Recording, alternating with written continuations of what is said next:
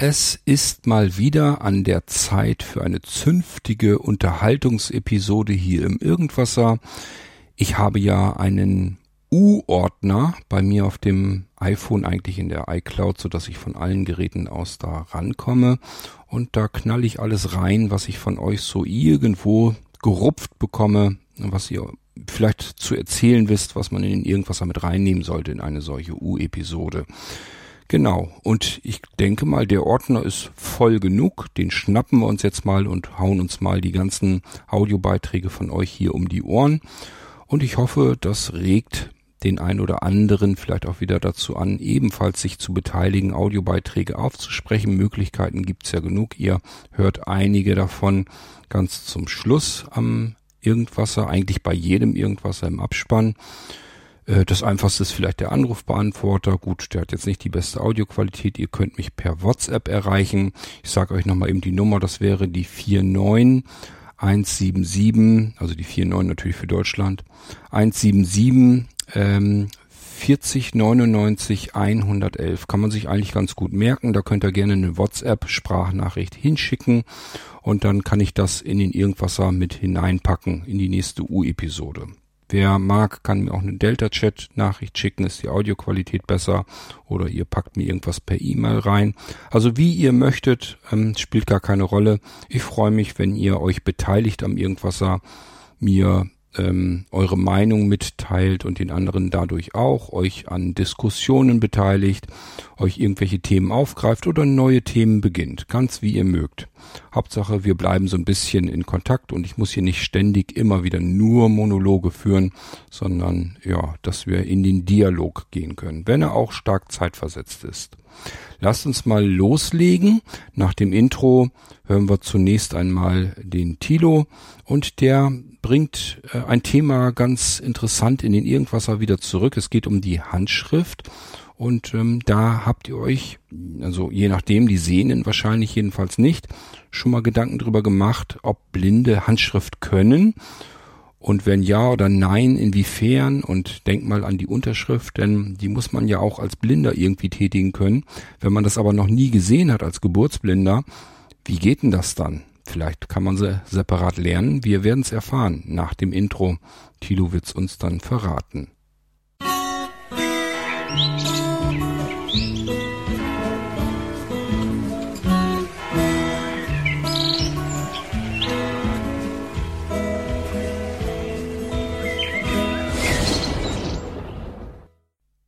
Hallo Kurt, ähm, zu deiner G-Episode bezogen auf die Handschrift wollte ich noch was sagen. Ähm, ich bin ja von Geburt an blind und natürlich haben wir eigentlich natürlich nicht die sehende Handschrift gelernt. Wir haben so in der Blindenschule Blindenschrift natürlich gelernt. Ähm, aber ähm, später, also so, ja, so, weiß ich nicht, so, wann habe ich das gelernt? Äh, so im fünften Schuljahr oder so.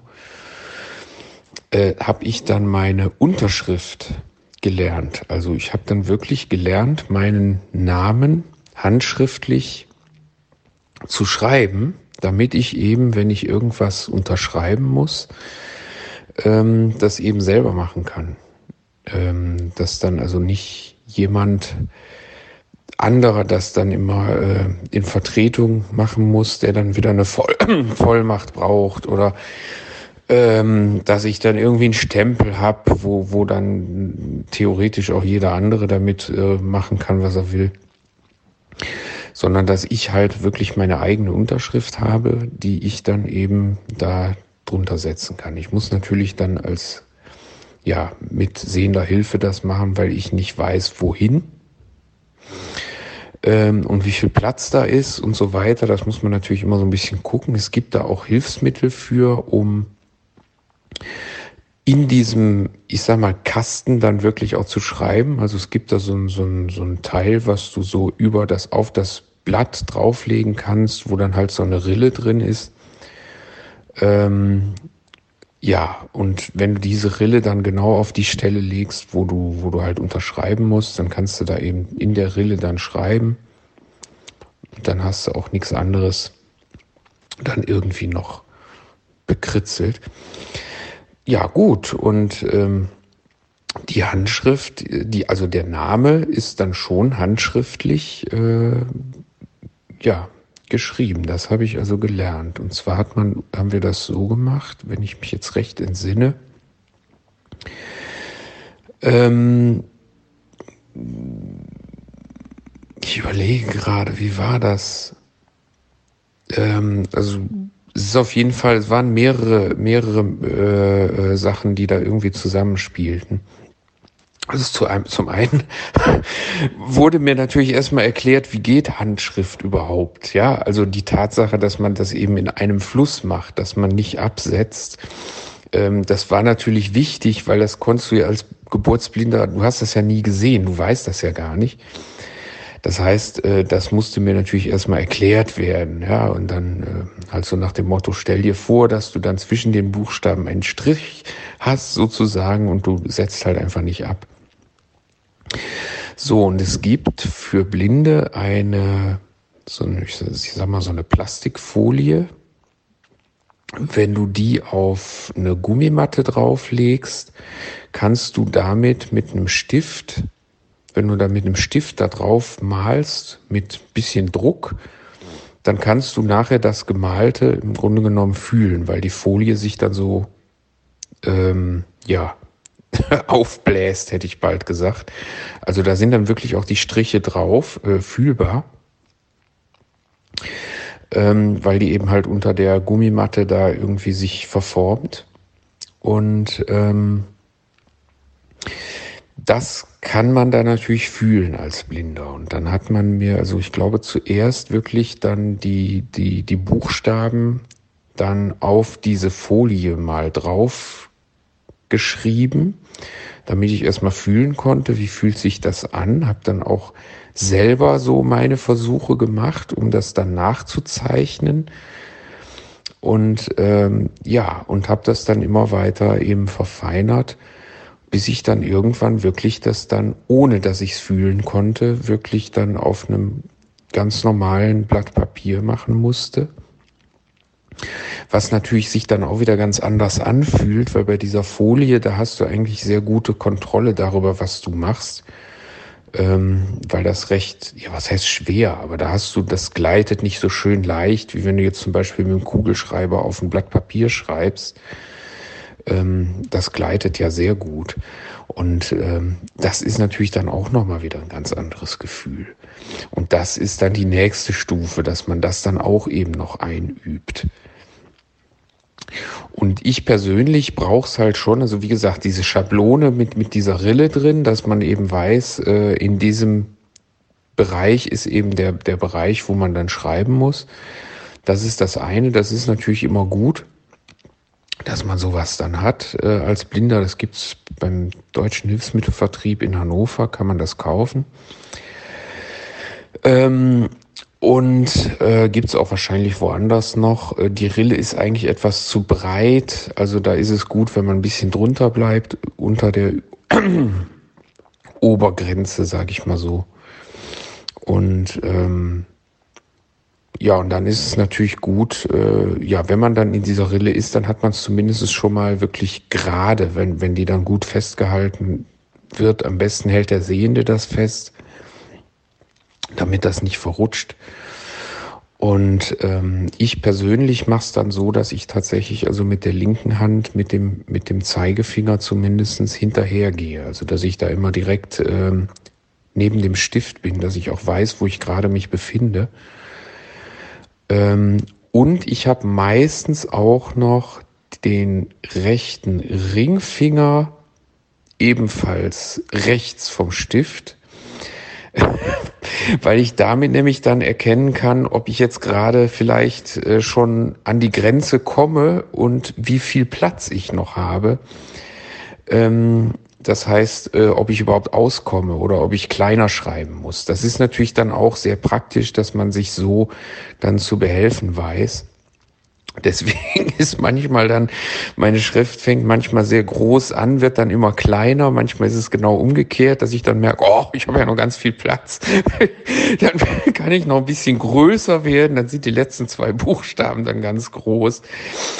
Und ähm, ja gut, und so habe ich dann im Grunde genommen meine eigene Handschrift dann im Grunde genommen entwickelt, dadurch, dass ich eben das dann so ins Gefühl bekommen habe, wie sich das, also wie sich die einzelnen Striche, die ich dann mache, eben anfühlen müssen.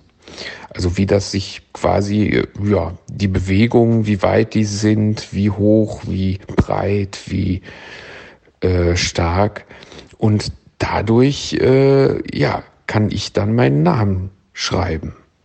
Ähm, in normaler Handschrift halt. Ne? Aber ähm, was anderes kann ich nicht. Ich habe zwar mal äh, Druckbuchstaben, zumindest ich hatte mal so, so ein Puzzle, wo so Druckbuchstaben äh, drauf waren, wo die man so zusammenpuzzeln konnte. Äh, daher kenne ich die Druckbuchstaben so ein bisschen. Ich, ich kenne nicht mehr alle, aber so die meisten. Zahlen kenne ich auch soweit. Ähm, das ist auch ganz praktisch, weil bei uns beim, äh, da wo ich arbeite, die, die Fahrstühle, die haben zwar die, die, die, die Etagen nicht mit Blindenschrift markiert, aber da sind diese, diese Druckschriftzahlen einfach fühlbar aufgebracht. Das ist natürlich auch sehr praktisch, wenn du sie kennst. Ähm, also auch das äh, ist natürlich ja sehr hilfreich, dass man sowas zumindest sich mal angefühlt hat. Ähm, aber ich glaube, dass das tatsächlich normalerweise auch gar nicht in der Schule, in der Blindenschule zumindest auch überhaupt gar nicht gelehrt wird. Sondern das sind wirklich Sachen, die musst du dir dann eigentlich selber beibringen. Äh, weil man da vielleicht mal Interesse hat und sagt, na ja, ich will aber schon gerne wissen, wie das dann aussieht.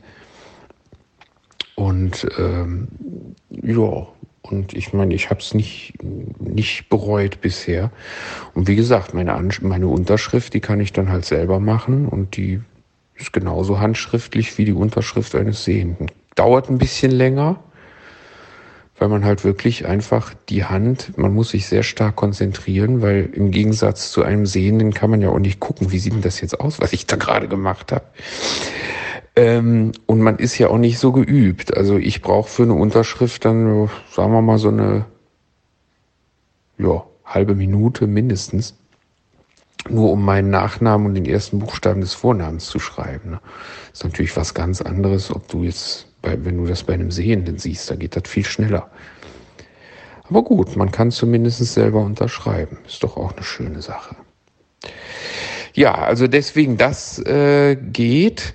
Und ich weiß nicht, ob das inzwischen wieder geht, Cord. Du müsstest mal gucken, es gibt bei VoiceOver im, im Rotor, kann man das, glaube ich, auch anhaken, äh, den Punkt Handschrift. Da kannst du handschriftlich schreiben. Und dann wandelt das iPhone das um. Ähm, aber soweit ich das mitbekommen habe aus der iOS-Mailing-Liste, äh, geht das nicht mehr. Also es gibt das noch, aber irgendwie funktioniert das nicht mehr. Ähm, der kann also weder Handschrift noch Druckschrift irgendwie erkennen, wenn man da über den Bildschirm äh, fährt. Also früher soll das wohl mal wirklich auch gegangen sein. Vielleicht geht das auch inzwischen wieder. Du kannst es ja mal ausprobieren, ob du da Erfolg mit hast. Ähm, aber wie gesagt, das damals, äh, wo, wo jemand da in der, in der iOS-Mailingliste ges gesagt hat, das geht nicht mehr, kann das mal jemand probieren? Da hatte ich das auch mal probiert, eher aus Neugier und habe gesagt, nö, ich krieg da aber auch nichts hin. Weil ich habe dann gedacht, zumindest so die Druckschrift, Buchstaben, die Blockbuchstaben, die müsste ich ja eigentlich so einigermaßen hinbekommen. Und die soll der angeblich auch äh, erkennen können, aber das ging auch nicht. Und dann habe ich auch gesagt, nee, ich komme da auch irgendwie nicht weiter. Aber wie gesagt, vielleicht geht's inzwischen wieder. Kannst ja mal ausprobieren, ob du da erfolgreich bist. Ähm, das heißt, vielleicht hättest du da noch, ähm, es gibt ja auch so Touch Pens, also solche Stifte für ein Touchscreen. Vielleicht ist das ja für dich sogar ein Vorteil, wenn du dann nicht ähm, mit der Bildschirmtastatur rumhantieren musst. Weil an sich Handschrift, okay, du kannst die Handschrift jetzt nicht sehen, die du machst, aber ich glaube, in der Hand wirst du das noch irgendwie drin haben. Also du wirst das schon noch können. Da gehe ich von aus. Ähm, äh, da bin ich also von überzeugt. Ja, probier es also gerne mal aus. Wie gesagt, ich ähm, habe es nicht hinbekommen, aber das ist jetzt auch schon, das war iOS 14, glaube ich, noch. Vielleicht geht das ja jetzt inzwischen wieder. Vielleicht haben sich ja mehrere Leute beschwert. Also, ähm, das war zumindest mal in VoiceOver mit drin. Musst du mal schauen in den Rotor-Einstellungen, da gibt es auch den Punkt Handschrift.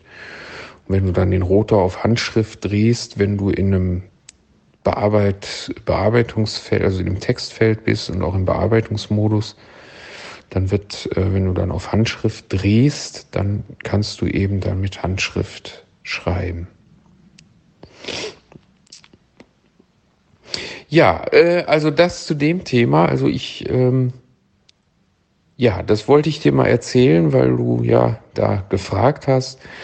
Und ähm, jo, genau. Und ähm, ja, hoffe, dass du vielleicht ein bisschen was damit anfangen kannst. Und wenn du noch Fragen hast, ich bin jetzt wie so ein Lehrer, gibt's noch Fragen?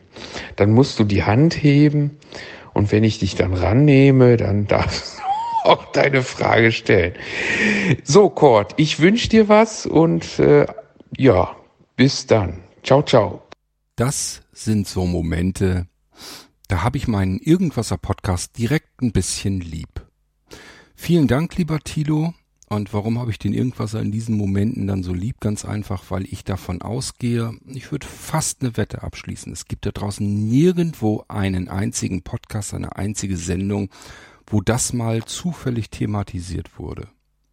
Handschrift für Blinde und deren Unterschriften. Geh mal bitte davon aus, dass sehende Menschen sich dazu überhaupt keinen Kopf gemacht haben, weil man darüber nicht mehr nachdenkt. Sehend ist es so, das ist so das erste, was, der, was du in der Schule überhaupt beigebracht bekommst, was du lernst, die ersten Buchstaben. Das ist gleich in den ersten Tagen, wenn du zur Schule kommst, fängst du an mit den ersten Buchstaben, die zu schreiben. Spätestens, ich könnte mir vorstellen, dass es heute sogar irgendwie im Kindergarten oder so schon passiert. Und ähm, später vergisst man eigentlich, dass man das natürlich irgendwann ganz früh am Anfang seines Lebens auch mal gelernt hat.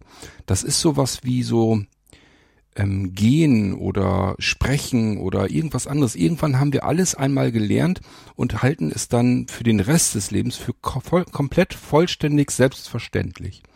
Und ich glaube, das ist mit Handschrift und vor allen Dingen seiner eigenen Unterschrift genau das Gleiche. Und deswegen macht man sich da keinen Kopf drum, dass das natürlich für Blinde, für geburtsblinde Menschen ja sozusagen eine Extra-Session ist in der Schule. Dass man das extra lernen muss, wie man unterschreibt und äh, diese paar Buchstaben dann irgendwie handschriftlich auch zu Papier bekommen muss. Für dich als Geburtsblinder ist das ganz normal. Du gehst davon aus, das haben alle anderen Blinden sicherlich in ihrer Schulzeit dann auch so gemacht, dass sie irgendwann gelernt haben, die Unterschrift zu lernen, wahrscheinlich genauso wie du das gelernt hast. Das heißt, für dich ist das völlig normal und du hast dir vielleicht noch nicht mal großartig einen Kopf drum gemacht. Für Sehende, wie gesagt, möchte ich mit dir wetten, die haben sich da auch noch nie einen Kopf drum gemacht. Also ich habe das auch noch nicht.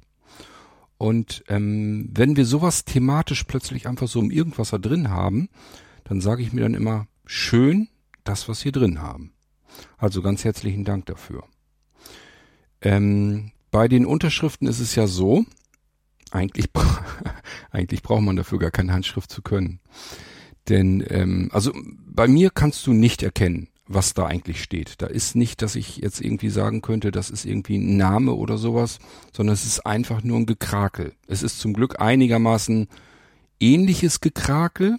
Also man sieht immer, ich habe immer schon äh, ein C vorweg und dann bin ich gleich in den Nachnamen übergegangen.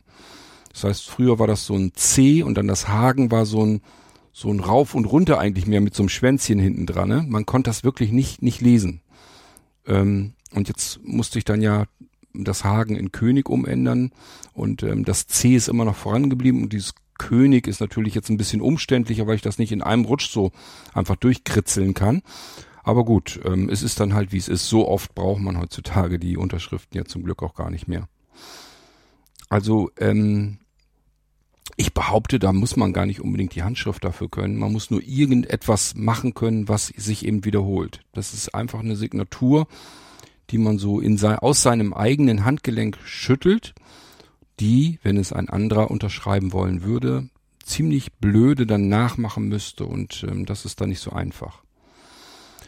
Ähm, ich glaube, dass meine Unterschrift tatsächlich gar nicht so viel wert ist, weil ich finde, es ist immer ein bisschen unterschiedlich. Das liegt einfach daran, weil ich so selten unter, irgendwas unterschreiben muss, so gefühlt.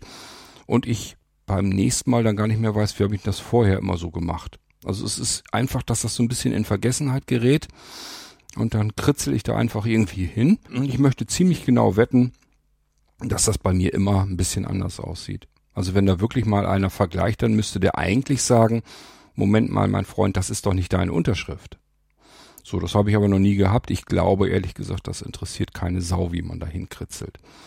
Und ich weiß das auch von den Postzustellern. Da sind tatsächlich welche dabei, die dann nicht schreiben können oder nicht wissen, was sie da eigentlich haben, was sie da tun sollen. Und dann machen die einfach ein paar X oder kritzeln da irgendwas hin oder machen Mondgesicht oder scheißegal. Den Zusteller interessiert es nicht die Bohne. Der hält das Ding dahin und ähm, es freut sich, wenn er da irgendwas drauf gekritzelt bekommt. Und dann ist gut. Könnt ihr ja spaßeshalber mal probieren. Malt ja, malt doch einfach mal so ein Smiley aufs ähm, Gerät, wenn der Zusteller euch ein Paket bringt und die Unterschrift dafür haben möchte. Ich gehe davon aus, der zieht ab, ohne auch nur ein, eines Blickes das ganze Ding zu würdigen und ähm, für den ist das Thema dann gegessen. Würde mich wundern, wenn es anderes ist. Wenn ihr euch das traut, dann erzählt doch mal, ähm, ob das so funktioniert hat oder nicht. Also nochmal ganz herzlichen Dank, Tilo, für ja, deinen ausführlichen Bericht. Ich wusste nicht, wie geburtsblinde Menschen das mit der Unterschrift machen. Und ähm, ich finde sowas immer total genial, weil das auch nichts ist, was man so extra separat thematisiert, wo man das extra eine Sendung ähm, ja hineinbringen würde. Und ähm, das ist, das sind so typische Zufälle, die ich ja über alles liebe, wenn wir das dann im Irgendwas da drin haben. Das ist einfach dieses, diese, dieser Reichtum an ähm, Themen, den äh, wir hier im Irgendwas immer wieder drin haben, manchmal gewollt und manchmal eben auch zufällig. Hallo, hier ist der Jochen mit äh, Kommentare zu dem letzten Podcast im Irgendwasser IB 2050. Hallo Kurt, also diese Idee, die PIN äh, bei Amazon auf den Zettel schreiben und auf den Briefkasten zu kleben, ist vollkommen kontraproduktiv, weil es hieß ja in dem ganzen berichtet, dass der Fahrer das Paket nur derjenigen Person das Paket aushändigen darf, die die PIN kennt, also nicht den Briefkasten, weil ein Briefkasten ist ja nun mal keine Person, sondern das würde ja sogar den Missbrauch eröffnen, dass irgendjemand, der diesen Zettel zieht, sich diesen annimmt, wartet, bis der Amazon-Fahrer kommt und dann das Paket in betrügerischer, betrügerischer Absicht an sich nimmt, um somit in den Besitz des Paketes zu kommen. Und wenn du dich dann beschwerst bei Amazon, wo dein Paket geblieben ist, dann äh, bleibt dann natürlich die Schuld dann an dir hängen, äh, weil du halt äh, die Pinter an äh, deinen Briefkasten dran geklebt hast. Und wenn du jetzt wirklich niemanden hast, der bei dir im Haus das Paket entgegennehmen kannst, dann gibt es eigentlich nur zwei Alternativen für den Paketempfang. Und zwar entweder du lässt dir das Paket an eine Packstation zustellen, Wobei ich jetzt nicht die Diskussion über die Barrierefreiheit von Packstationen aufmachen will. Oder du lässt dir das Paket an die nächste Postfiliale zustellen und holst dann halt das Paket dann halt dort ab. In Gottes Namens Willen. Also wie gesagt, das wären noch die weiteren Zustelloptionen, die du halt bei Amazon hast. Äh, falls du das Paket wirklich nicht äh, direkt von zu Hause äh, annehmen kannst. Ansonsten noch einen schönen Gruß, Jochen. Hallo Jochen. Einerseits hast du natürlich recht, dass das so nicht gedacht ist. Auf der anderen Seite, ich habe schon vor Urzeiten einen Ablagevertrag mit ähm, der Deutschen Post und auch mit Amazon und so weiter geschlossen. Und ich bestehe auf diesen Ablagevertrag. Mir ist natürlich vollkommen klar, dass ich dann das Risiko trage, dass ein Fahrer sich vielleicht sagt, och, ob ich es da jetzt hinlege oder nicht, dann, dann kann ich es ja auch wieder für mich mitnehmen, kann ich privat bestimmt ganz gut gebrauchen. Das Risiko trage ich. Allerdings muss ich dazu sagen, wenn der hier erst bei uns auf dem Hof rumgeistert, das heißt, er versucht es zuzustellen und nimmt das Paket dann wieder mit und erzählt, er hätte es zugestellt, dann ist er eigentlich ein bisschen blöd dran, weil dann ist er auf meinen Aufnahmen drauf, weil hier überall Kameras hängen, die das Ganze dann mitgefilmt haben. Ich weiß nicht, ob das dann so klug ist. Also ich habe einen Ablagevertrag, es ist allerdings alles kameraüberwacht. Die müssen sich dann schon irgendwas anderes einfallen lassen, wenn sie betrügen wollen. Ähm, aber trotzdem, so oder so, mir ist im Prinzip eigentlich vollkommen klar, wenn jetzt was verloren geht, dass ich dafür das Risiko trage. Und das ist auch schon vorgekommen. Ich habe schon mal auch ein teureres Paket ähm, ja auf meine Kappe nehmen müssen. Das ist ähm, verloren gegangen, nicht zugestellt worden. Ähm, der Fahrer hat aber behauptet, er hätte es zugestellt. Es war aber nicht da und damit ist das Ding durch ähm, die sagen sich, du hast einen Ablagevertrag, du hast uns unterschrieben, du übernimmst das Risiko, wenn das Paket nicht bei dir ankommt.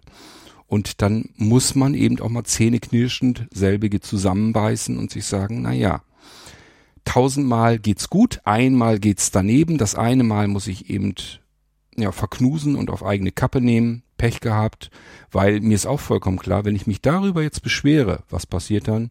Die stornieren natürlich den Ablagevertrag. Und das wäre für mich wiederum eine Katastrophe, weil ich halt ganz oft nachts arbeite und ich kann mich hier dann nicht früh morgens, nachdem ich nachts gearbeitet habe, vor die Haustür setzen und den kompletten Vormittag und Nachmittag und Abend warten, falls jetzt irgendwann der Amazonmann oder der Deutsche Postmann oder Hermes oder UPS oder DPD oder GLS oder wie sie noch alle heißen, hier zufällig an meiner Haustür klingelt, um mir dann irgendein Paket zuzustellen. Deswegen gibt's Ablageverträge für Menschen, denen das nicht möglich ist. Und mir ist es nicht möglich. Ich muss irgendwann tatsächlich auch mal schlafen. Und vor allen Dingen, ich habe überhaupt gar keine Lust, ständig an der Haustür zu lauern dass da jetzt irgendwer kommt und Pakete zustellt. Ab einer bestimmten Menge von Paketen, wenn man jeden Tag Pakete bekommt, dann geht das so nicht. Dann müssen die das einfach an vereinbarten Stellen ablegen, abstellen und dann ist das Ding durch.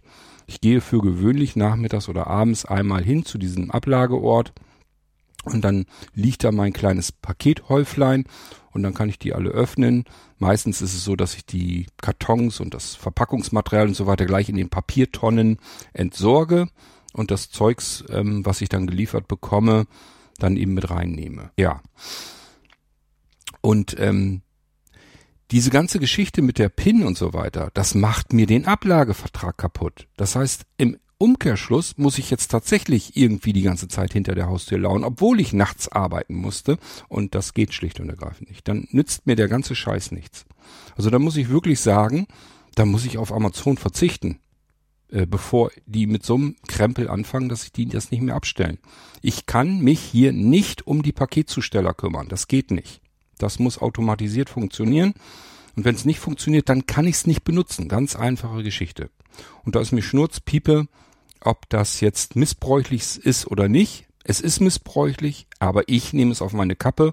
Das habe ich extra da unterschrieben, als ich diesen Ablagevertrag eben haben wollte. Das habe ich mit allen Zustelldiensten so unterschrieben, dass ich das Versandrisiko übernehme, beziehungsweise eigentlich das Zustellrisiko.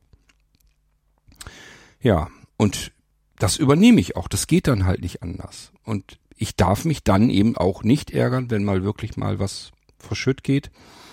Es kommt zum Glück extremst selten vor, aber wenn, dann habe ich mir geschworen, nicht, nicht jetzt rumschimpfen oder sonst irgendetwas, sonst ähm, werden die als nächstes sagen, ja, dann hat es eben keinen Zweck mit dem Ablagevertrag. Dann müssen wir die, die Dinger wieder zustellen und wollen unsere Unterschrift dann dafür haben. Und das nützt mir gar nichts, weil dann kann ich es nicht zugestellt bekommen. Ganz einfache Sache. Also, es gibt halt Ausnahmen, wo sowas einfach Mist ist. Und ähm, ich habe überall Ablageverträge unterschrieben, weil es eben nicht anders geht. Ja, und wenn dann Amazon sich wieder irgendwas einfallen lässt, dass es jetzt doch nicht geht mit dem Ablagevertrag, dann habe ich ein Problem. Und ich habe dem Fahrer auch ganz klar gesagt, er soll bitte das Paket wieder mitnehmen, ich will es gar nicht mehr haben. Er hat es am nächsten Tag ja doch zugestellt, weil wir das, wie gesagt, auf den Zettel da geschrieben haben, weil das ein Paket war, das wir eigentlich gerne haben wollten. Aber ich war wirklich an dem Tag so bockig, dass ich glaube, nimm den Scheiß wieder mit, ich will es gar nicht mehr haben. Das hat also meine Frau dann noch ähm, sozusagen gemanagt, äh, dass äh, der Mann dann am nächsten Tag wieder kam und sie hat dann gesagt, wir suchen die Nummer da irgendwie in aller Ruhe raus und dann schreiben wir das auf den Zettel. Also ich wollte es wirklich nicht mehr haben, ich war einfach sauer, weil mir der ganze Scheiß dann überhaupt nichts mehr nützt. Aber gut, so ist es nun mal, so sind die Menschen unterschiedlich. Wenn ich ein Risiko unterschreibe, dass das hier ankommt und ich sage, ähm, leg das hier bitte ab, dann sollen die das genau das so machen. Ich habe das Risiko übernehmen, übernommen, da brauchen die hier meine PIN nicht. Das ist unsinnig. Ich muss es ja dann bezahlen, wenn es verlustig geht. Also von daher, ähm, ja, ich hoffe, es kommt nicht allzu oft vor. Bisher ist es nicht nochmal vorgekommen. Also ich bin da bisher immer ganz gut davon gekommen. Allerdings ist es ja auch nicht so, dass man jetzt ständig so teure Pakete hat von Amazon. Also ich zumindest nicht. Okay, ja, das war's bis hierher erstmal. Schauen wir mal, was wir als nächstes hier in der U-Episode an Audiobeitrag haben. Hallo, hier ist nochmal der Hören mit dem Thema Handschrift bei Blinde. Hallo Kurt, also ich selbst bin ja spät erblindet. Das heißt also, ich habe das Schreiben ganz normal in der Schule erlernt, benutze aber die Handschrift eigentlich jetzt nur noch, wenn ich was unterschreiben soll. Und dafür gibt es auch sogenannte Unterschriftsschablonen, die man dann auf das Papier legt, damit man weiß, wo man unterschreiben soll. Und es hat auch bei der Beantragung meines Personalausweises gut geklappt. Aber dort gab es ja das Problem, dass die Unterschrift innerhalb von so einem bestimmten äh, Bereich sein musste, weil das ansonsten irgendwie nicht ordentlich dann übertragen wird im Personalausweis. Und da hatte die Angestellte so gewisse Bedenken gehabt, um das mal vorsichtig auszudrücken. Und bei Geburtsblinden weiß ich, dass die in der Schule halt äh, das Unterschreiben in einer separaten Unterrichtseinheit erlernen, so dass sie zumindest wissen, wie sie irgendeinen Zettel dann mit Hilfe von so einer Unterschriftsschablone, von der ich gerade gesprochen habe, dann unterschreiben können. Aber ansonsten dürften die Geburtsblinden äh, keine Berührungspunkte mit der Handschrift haben, weil die ja dies äh, ja nicht lesen können, äh, wenn man halt geburtsblind ist. Äh, ist das halt doch, denke ich, relativ sinnfrei, ansonsten Handschrift zu benutzen, außer man muss irgendwas unterschreiben. Ansonsten noch äh, viele Grüße, Jochen. Nun gut, Jochen, sehend ist Handschrift natürlich schon was Feines. Ich brauche maximal einen Stift und äh, kann dann irgendwas notieren, mal irgend, irgendwo hinkrickeln, egal ob für mich als Erinnerung oder für irgendjemand anderes als Mitteilung. Das ist schon ganz praktisch. Ich habe sofort diese gelben Klebezettelchen im Kopf, die hatten wir im Rechenzentrum in meinem letzten Angestelltenverhältnis reichlich. Also bei meinen Arbeitskollegen klippten die im Prinzip am ganzen Monitorrahmen entlang. Da war alles Mögliche drauf, hier eine Notiz, da wahrscheinlich ein Passwort, keine Ahnung, was sie da alles drauf gekritzelt haben. Ich habe das so ehrlich gesagt nicht so richtig gemacht. Ich glaube, keine Ahnung, ein, zwei Zettelchen hatte ich dann bestimmt auch mal, wenn ich mir eben schnell was merken und notieren wollte, aber im Normalfall ähm, habe ich da nicht meinen ganzen Monitor voll gepappt. Aber ich habe das noch so richtig im Kopf, wie dieser Rahmen des Monitors, des Bildschirms voll war mit diesen gelben Klebezettelchen bei meinen Kollegen. Ja, ist schon ganz praktisch, ähm, weil man nicht so einen Aufwand betreiben muss. Mal eben schnell was auf den Zettel kritzeln und weg damit. Geht schneller, ist einfacher. Aber das sind wir ja gewohnt, wir Blinden. Das war alles ein bisschen schwieriger, ein bisschen komplizierter, ein bisschen komplexer. Irgendwas mit Hilfsmitteln machen müssen und so weiter. Man gewöhnt sich an alles, ähm, denke ich dann mal. Ja, Handschrift. Ähm, ich könnte sogar fühlbare Handschrift machen, jederzeit und brauche dafür noch nicht mal einen Stift. Ähm, Habe ich bestimmt im Irgendwas noch nie erzählt. Ich kann tatsächlich mit meinem rechten Zeigefinger, wenn ich so ein bisschen Fingernagel an der Seite habe, dann kann ich beispielsweise meinen Namen auf meinen linken Unterarm schreiben. Das geht tatsächlich, das ist so empfindlich, meine Haut, dass wenn ich da mit dem Fingernagel dran lang äh, ritzel, äh, dass das so ein bisschen hervorkommt und auch ein bisschen rot wird. Man kann das dann richtig ähm, ablesen und eigentlich sogar fühlen.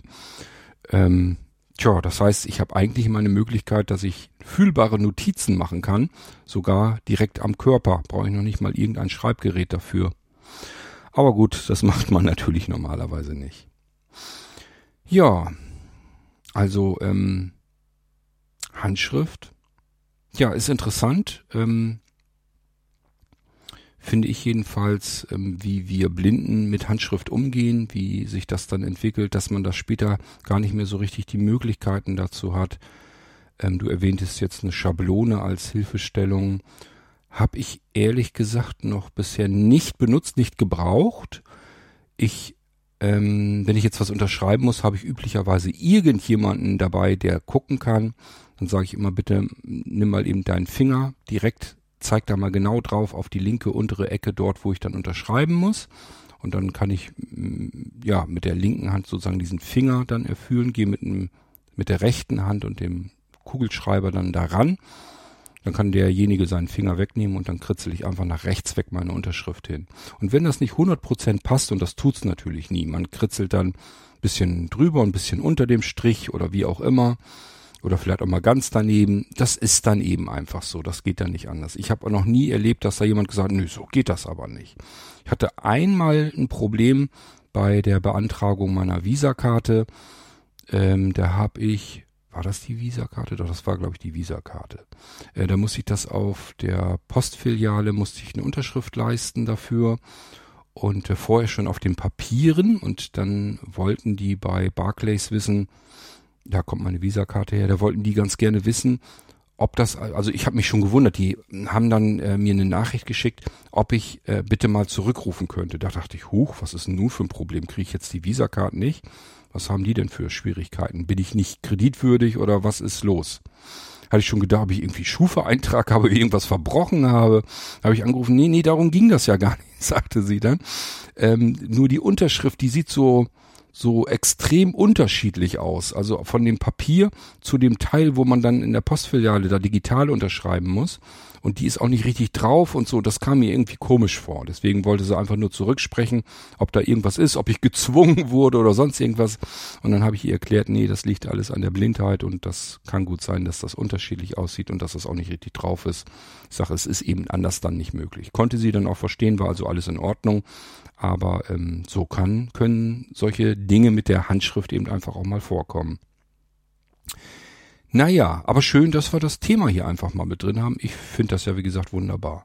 Ja, genau, das ist richtig, Jochen. Ähm, das ist genau, also bei Geburtsblinden halt, wir lernen halt unsere Unterschrift separat. Und ähm, genau, und halt, also haben sie nicht halt eben die Berührung mit irgendwie Schwarzschrift. So, also sind wir gar nicht damit, sag ich mal, involviert. Ähm, außer halt eben, wir lernen so Unterschrift, dass halt eben Dokumente unterschreiben können. Ja, dann, genau. Euch noch einen schönen Tag und macht nicht so viel bei der Wärme. Nicht, dass ihr euch wundert, ähm, das ist aus einer WhatsApp-Gruppe, also deswegen konnte der liebe André auf den Jochen bereits schon antworten, obwohl diese Episode hier ja noch gar nicht veröffentlicht wurde. Ähm, Habe ich mir einfach mal so herausgenommen im wahrsten Sinne des Wortes. Wir haben, falls ihr das gar nicht wisst, eine WhatsApp Gruppe Irgendwasser. Wir haben auch eine Delta-Chat-Gruppe Irgendwasser. Könnt ihr euch überall dran anmelden. Da ich die Adressen schon ein paar Mal genannt habe, mache ich das an dieser Stelle aber nicht nochmal.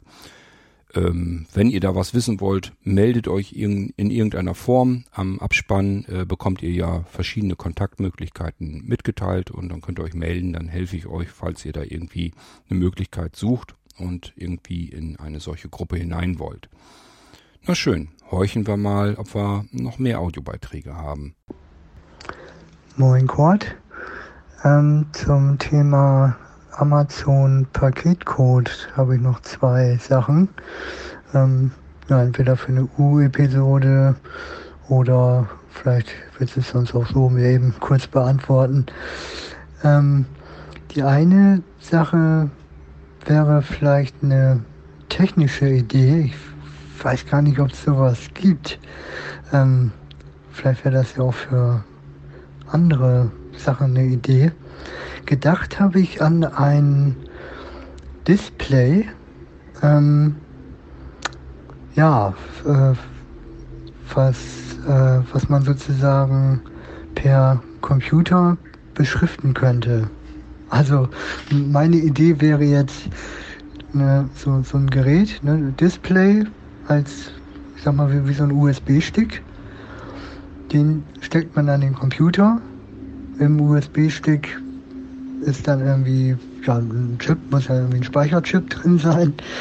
Ne, ähm, so, den kann man dann irgendwie beschriften, weiß ich, eine Textdatei reinlegen, wie, wie auch immer. Ne? Also, ähm, ja, dann zieht man den ab und äh, kann dieses Display dann sozusagen, ähm, meine, hattest du nicht auch sogar so Magnetstreifen oder so, die man äh, dann hinten drauf bappen könnte. Also man, man könnte dann dieses Display an den Briefkasten kleben. Und in dem Stick, ne, also in diesem Display-Stick wäre dann irgendwie eine, eine, Batterie drin. Und dann könnte dieses Ding ähm, diesen Code anzeigen und man könnte es als Blinder äh, dieses Display sozusagen selbst beschriften wie gesagt, ich weiß nicht, ob es sowas irgendwie gibt. Tja, oder ob ich gerade irgendwas ganz Tolles erfunden habe. ja, wäre vielleicht sonst auch eine Idee, was du äh, so bei dir im Kopf mal weiterdenken könntest. Vielleicht ist das ja eine Idee, die, die man mal gebrauchen könnte, wie auch immer. Tja, ähm, das andere ist äh, eine Idee, äh, einfach nur so, ich weiß nicht, ob du mal nachgeschaut hast, ob es bei Amazon ähm, wird ja, denke ich mal, auch fürs Benutzerkonto äh, eine Einstellungsbereich geben. Vielleicht kann man es da auch ähm, abschalten, dass man äh, oder, oder, oder eine andere Möglichkeit wählen oder so, also dass man nicht dann diese äh, Paketcodes dann äh, zugewiesen bekommt, sondern irgendwie äh, ja irgendeine andere Möglichkeit äh, das äh, dann gibt oder dass man das Ganze abschalten kann, dass man sagt, ja, pf, blöden Codes, die brauche ich nicht, äh, weg damit. Ja, äh, wäre vielleicht noch eine Idee im Amazon-Benutzerkonto in den Einstellungen da mal zu schauen. Ja, soweit dann mal dazu. Okay, bis denn. Hi Dennis, abschalten kann man das ganz sicher nicht, weil ich habe wie gesagt einen Ablagevertrag, ich habe das sogar extra unterschrieben, ich ne, übernehme das Risiko, das volle und und und. Also wenn das ähm, von Amazon-Seite her so in Ordnung wäre, dann hätten die das gar nicht erst gemacht mit der mit dem Code. Das haben die mit Absicht gemacht, weil einfach Pakete mit Sicherheit geklaut wurden. Haben sie wieder ganz viele ähm, Leute eingestellt aus allen möglichen Bereichen und äh, da gibt's natürlich einen prozentuellen Anteil, der dann vielleicht nicht ganz so äh, super arbeitet und sich so manches Mal vielleicht sagt, auch vielleicht ähm, ist es ja auch nicht verkehrt, wenn man die Kartons mal irgendwie verschwinden lässt oder so. Könnte ich mir vorstellen. Und deswegen sichern die sich eben ab, ähm, wenn das ein bisschen teurer wird. Also ich kann das zwar auf der einen Seite nachvollziehen, auf der anderen Seite in meinem Fall aber wie gesagt nicht, weil ich habe denen ja unterschrieben, dass ich das Risiko übernehme. Und ich kann ja jederzeit sagen, äh, ja nee, die Pakete kommen hier nicht an, dann hat das, funktioniert das mit dem Ablagevertrag nicht, dann will ich den nicht mehr. Also warum überlassen die nicht mir einfach das Risiko und auch die Entscheidung, will ich das oder will ich das nicht? Das ist das, was ich nicht verstehe. Die können mich ja drauf festdonnern. Wenn ich mich jetzt beklage und sage, hey Leute, hier ist ein Paket weggekommen, da ist ein Wert von 500 Euro drinne, dann können die sagen, ja, haben Sie uns äh, unterschrieben. Wenn Sie bitte auf Ihren Ablagevertrag nochmal gucken möchten, haben Sie uns unterschrieben, dass wenn sowas passiert, dass wir da raus sind aus der Nummer. Und damit hätten Sie mich voll im Griff. Also von daher, tja, was soll das? Das mit dem Display, du wirst, nee, du wirst dich nicht wundern, weil du dir das denken kannst. Ich habe mit solchen Displays schon vor Jahren ich weiß gar nicht, wie lang das schon her ist, herumgefuchtelt. Also programmierbare Displays, die gibt es. Und da habe ich auch schon mit herumgewerkelt und herumgearbeitet. Im Prinzip gibt es dabei, hm, ich sag mal so ungefähr zwei größere Probleme. Das erste Problem ist, äh, je nachdem welcher Typ Display das ist, ähm, brauchen die einfach Batterie. Also sie müssen Strom haben. Und wenn das, ähm, ja, das kennst du vom iPhone und so weiter halt auch, das, der, der Bildschirm ist halt der, der am meisten Saft verbraucht.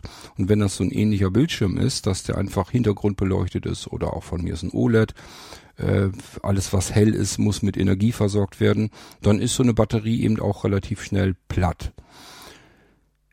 Eigentlich müsste man haben ähm, dieses ähm, E-Ink-System. Hast du vielleicht auch schon von gehört? Ähm, das sind ja Displays, die im Prinzip nur dann Strom verbrauchen, wenn sich etwas auf dem Bildschirm verändert. Das sind im Prinzip so Kurgekugeln. Die sind auf der einen Seite hell, auf der anderen Seite dunkel und dann werden die einfach im Display gedreht, je nachdem. Also sind winzig kleine Kugeln, winzig, winzig klein. Und aus dieser Matrix, dieser Kugeln, so wie sie gedreht werden, kannst du natürlich das Dunkle nach vorne und dann hast du da was Schwarzes oder eine andere Farbe. Und ähm, es gibt, glaube ich, auch mehrere Farben. Du kannst ja eine Kugel auch so machen, dass die ähm, ja unterschiedlich farbig ist. Und dann, wenn man das noch mischt, kann man noch mehr Farben rausholen. Also so ein bisschen farbig ist das kein Problem. Und dieses E-Ink ist eigentlich das völlig geniale System. Ich weiß auch ehrlich gesagt nicht, warum sich das nicht viel mehr durchsetzt. Das ist schon ewig her, dass es das gibt. Ich habe hier zum Beispiel so Lichtschalter und so weiter, die mit so einem E-Ink-Display sind, äh, natürlich zum Homematic-System und so weiter passend. Da habe ich mir ähm, die Außentemperatur und so weiter drauf schicken lassen dann, wenn sich die geändert hat. So dass man an einem Lichtschalter draußen, habe ich den dann immer gehabt, konnte man schon sehen, wie, wie warm ist denn das hier gerade. Da kann man auch alles mögliche andere drauf ähm, senden. Ähm, aber das war dann doch ziemlich eingeschränkt. Vor allen Dingen, ich konnte es nicht ablesen. Also das E-Ink war da einfach zu schwach. Ich weiß nicht, ob das generell so ist. Ähm, oder ob es jetzt speziell diese Display-Schalter waren. Das vermute ich mal eher, dass die von, von Homematic einfach Käse waren, die Teile. Ähm, ja, also ich konnte da jetzt, wie gesagt, nicht so viel mit anfangen. Vor allen Dingen, ich habe ja alles rückgebaut. Ich habe den ganzen Krempel von Homematic ja so größtenteils außer Betrieb genommen, ähm, weil ich mehr mit den Amazon-Lautsprechern steuern und machen wollte. Und äh, deswegen habe ich dann auf Homematic größtenteils verzichtet. Ich habe äh, zuletzt jetzt gerade erst vor paar Wochen sogar meine CCU 2 ähm, offline geschaltet. Genau. Also mein, eigentlich müsste ich nochmal wieder nachschauen. Nach Displays am besten mit E-Ink-Verfahren und ähm, die dann von außen ansteuerbar, am besten natürlich über WLAN. Auch das wäre ein Problem gewesen, die ich bisher so hatte. Das waren immer welche, die ich mit USB äh, anklemmen musste und dann hatte ich eine grottenschlechte chinesische Software dabei. Damit konnte man dann ähm, Grafiken und so weiter auf das Display zaubern. Das war alles nicht schön. Das ist also nichts, wo ich gesagt hätte, das kann man wirklich mal richtig gut gebrauchen. Und da müsste man eigentlich weiter suchen. Ähm, und wenn man was hat, wo die Batterie schnell alle ist, dann kann man sich auch irgendein Smartphone nehmen und lässt, lässt das da einfach genauso lang an der Haustür irgendwie festgedonnert, ein uraltes. Also das bringt dann auch nichts. Ich bräuchte eigentlich irgendwie ein Display, was ich einfach da pappen lassen kann und wo ich mal äh, übers WLAN, über App oder sonst irgendwie einfach auf dieses Display was draufschubsen kann. Das wäre natürlich genial. Falls ihr so etwas wüsstet oder kennt, dann meldet euch, dann ähm, schaue ich mir das gerne mal näher an. Ich werde aber sicherlich auch nochmal gucken. Habe ich jetzt schon viele Jahre eigentlich nicht mehr gemacht. Ich hatte mal so eine, so eine Phase, da habe ich mir alles so, was so an programmierbaren Displays auf dem Markt war, habe ich mir so kommen lassen aus dem asiatischen Raum. Und ähm, da war nicht so wirklich das Richtige dabei. Das war, funktionierte irgendwie alles so in etwa, aber es war irgendwie krumm und mühsam und ähm, die Software war immer übelste Sorte. Das ist ja sowieso mein Standardspruch. Die Hardware, die die Chinesen da zusammenzimmern, ist oftmals gar nicht mal übel, aber die Software können die einfach nicht. Das ist immer ein Graus, wenn die anfangen zu programmieren da. So, die erste Sprachnachricht, die war erstmal nix. Ähm, was ich eigentlich wollte, war keine Sekunde nix, sondern ich wollte eigentlich was anderes. Und zwar wollte ich euch, äh, Kurt, ich habe gerade den heutigen Irgendwasser Podcast gehört, wo du ja so ein bisschen erzählt hast, äh, wie man sich eigene Gesten definieren kann im iPhone und auch Gesten, Beispielgesten genannt hast, die du halt sehr gerne nutzt. Ähm, zunächst mal, Kurt, vielen Dank. Äh, ich meine, ähm, ich habe ja auch schon gemerkt, es gibt viele Leute, die, die, die wirklich einfach, glaube ich, sich auch gar nicht die Mühe machen, sich da groß mit auseinanderzusetzen, welche Gesten es dann alle gibt. Und das ist sicher wirklich eine große Hilfe für viele Leute, die sich das anhören und wirklich sagen, hey, Moment mal, äh, das ist ja cool, das ist ja praktisch, da kann man ja viel mehr, als ich dachte. Ähm, ich wollte jetzt für diejenigen, die vielleicht äh, zu faul sind, in Anführungsstrichen, sich äh, die Gesten so einzustellen wie der Chord oder vielleicht auch sagen, nee, ich habe die aber jetzt anders belegt, wollte ich nochmal ähm, die Gesten, äh, die es auch so schon gibt, also sprich dieselben Funktionen, aber mit anderen Gesten belegt, nochmal nennen, wie sie standardmäßig belegt sind und vielleicht auch noch eine weitere Geste als Tipp äh, geben äh, für Leute, die es interessiert, äh, weil ich die auch sehr praktisch finde. Und dann wollte ich auch noch, wenn ich sowieso gerade dabei bin, nochmal äh, eine Geste vorstellen, die ich mir ganz gerne oder die ich mir gemacht habe. Ähm, gehen wir zunächst mal jetzt auf die Standardbelegung von einigen Gesten ähm, ein, die der Chord hier mit anderer Belegung äh, genannt hat, wo er euch gesagt hat, ihr könnt das da einstellen. Ähm, die Geste zum ersten Bildschirmelement und zum letzten Bildschirmelement springen, die gibt es. Das ist normalerweise, und das ist leider ein bisschen falsch formuliert in den Anleitungen. Man kann, wenn man es heißt immer, man müsste mit vier Fingern am oberen Bildschirmrand tippen, um aufs erste Element zu kommen, oder mit vier Fingern am unteren Rand tippen, um aufs letzte Element zu kommen. Das ist aber Quatsch. Es reicht, wenn man sich mit vier Fingern entweder in der oberen Bildschirmhälfte befindet, dann springt er zum ersten Element, oder man tippt mit vier Fingern in die untere Bildschirmhälfte, dann springt man zum letzten Element. Äh, dadurch habt ihr natürlich auch mehr Platz und ihr könnt dann zum Beispiel diese Vier-Finger-Geste, es ist ja nicht zwangsweise so, dass ihr vier Finger nebeneinander legen müsst in einer Reihe, sondern ihr könnt ja dann zum Beispiel auch sagen, okay, ich lege den Daumen, Zeigefinger, Mittelfinger, Ringfinger und mache damit den Vierfingertipp äh, funktioniert genauso. Dem iPhone ist das egal, wo die Finger liegen, es müssen nur vier sein. Dem iPhone ist es im Endeffekt sogar egal, ob ihr jetzt das mit einer Hand macht oder mit zwei Händen. Das interessiert das iPhone auch nicht. Ähm, insofern, ihr könnt euch da, äh, wenn, wenn ihr jetzt irgendwie sehr große Hände habt oder ein zu kleines iPhone oder beides, äh, dann tut euch keinen Zwang an. Ihr könnt also jederzeit äh, die vier Finger auch anders legen. Ähm, jetzt entweder vertikal oder irgendwie äh, diagonal oder ihr könnt, wie gesagt, äh, mit, mit dem Daumen, Zeigefinger, Mittelfinger, Ringfinger arbeiten oder in zwei Reihen mit zwei Händen, zwei Finger oder wie auch immer. Dem iPhone ist das Schnurzpiepe, das interessiert das iPhone nicht. Hauptsache es sind vier Finger.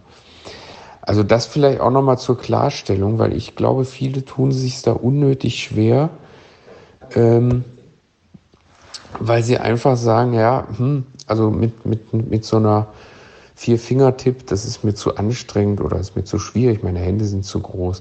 Also wie gesagt, ihr könnt das alles wunderschön auch anders ordnen, die Finger. Das ist überhaupt kein Thema. Der Bildschirm ist groß genug, ähm, und wie gesagt, solange ihr euch in der unteren Hälfte befindet und einmal mit vier Fingern tippt, springt er zum letzten Element. In der oberen Hälfte mit vier Fingern tippen, springt er zum ersten Element.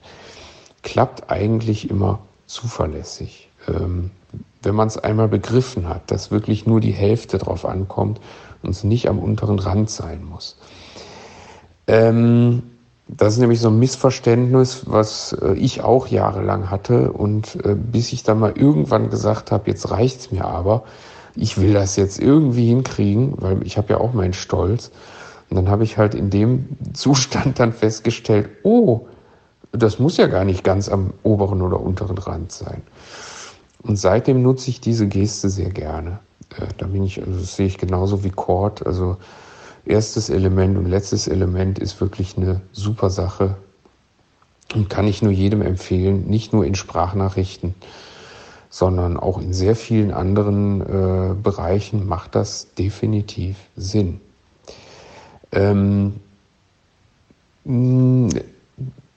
Anfang und Ende vom Container Cord, übrigens, das wusste ich auch noch nicht. Danke für den Tipp, das werde ich mir auf jeden Fall einstellen. Ähm, genau. Ähm, die Sprachausgabe deaktivieren. Der Standard, die Standardgeste dafür ist mit drei Fingern doppeltippen.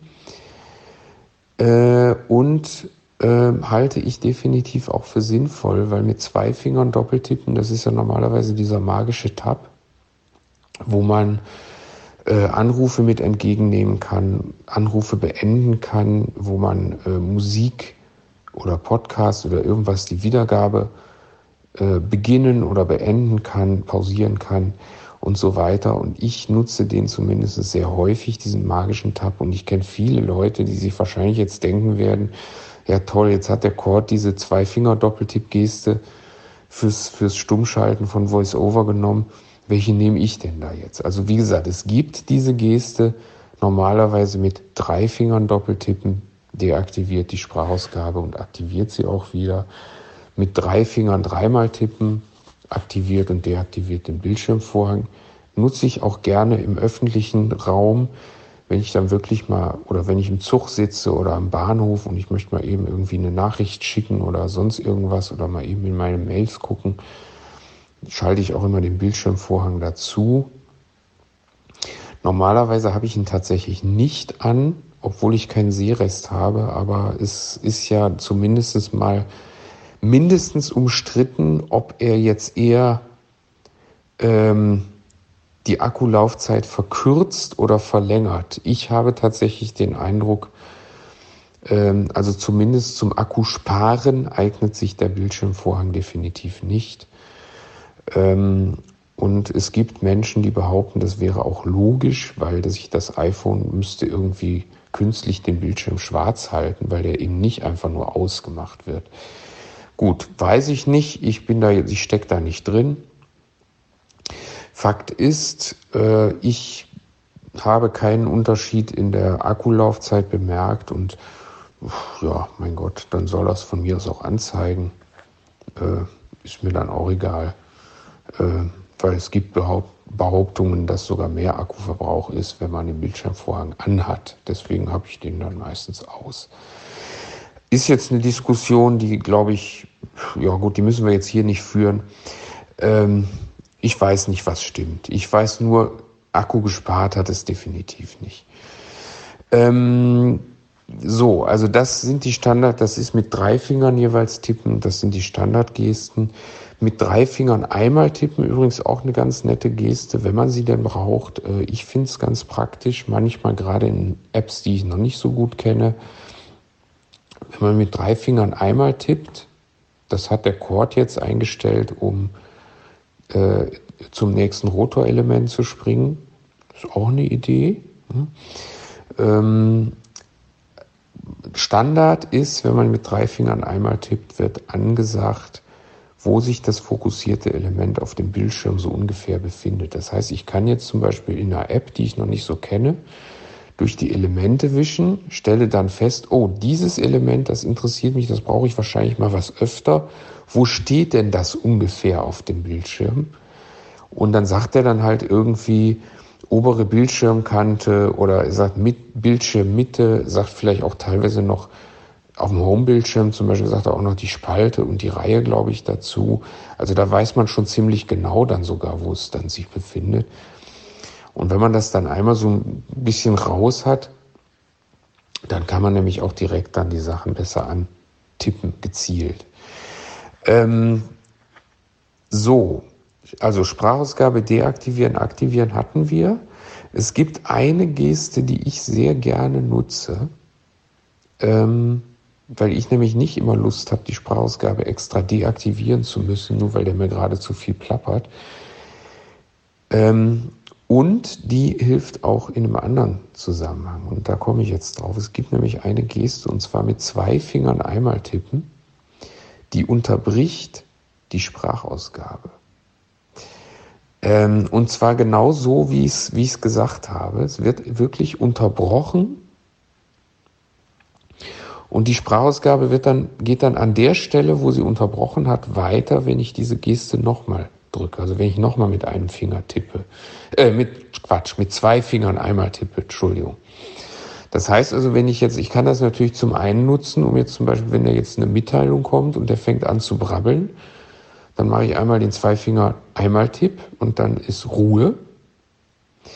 Ich kann das aber natürlich auch nutzen, um zum Beispiel, das mache ich gerne mal, dass ich auch längere Texte, äh, längere Internetseiten oder irgendwas lese mit dem iPhone vorlesen lasse. Ähm, die Gesten dafür hat Kurt ja genannt, wie man also dieses alles lesen, wie man das startet. Und wenn man jetzt sagt, boah, ich brauche jetzt aber echt mal eine Pause, da war jetzt so viel Information auf einmal, dann drückt man einmal mit einem Finger, nein, mit zwei Fingern tippt man einmal auf den Bildschirm, dann pausiert das Ganze. Wenn man dann sagt, okay, ich bin wieder soweit, tippt man ein weiteres Mal auf den Bildschirm und dann spricht er genau an der Stelle, wo er aufgehört hat, weiter und liest den Text weiter bis unten. Ich finde das ganz praktisch, ähm, das ist also so was ähnliches, wie man bei NVDA mit der, ich glaube, Umschalttaste machen kann. Da kann man ja auch die Sprachausgabe pausieren, um sie dann später, wenn man noch ein weiteres Mal Umschalt drückt, dann wieder äh, fortzusetzen. Während die STRG-Taste, die unterbricht es dann und dann ist auch Ruhe und dann wird auch, kann man dann wird es auch nicht mehr weitergesprochen. Und genauso wie diese Shift-Taste bei der NVDA ist eben hier auch dieses Einfinger doppelt, zwei Finger einmal Tipp, so rum.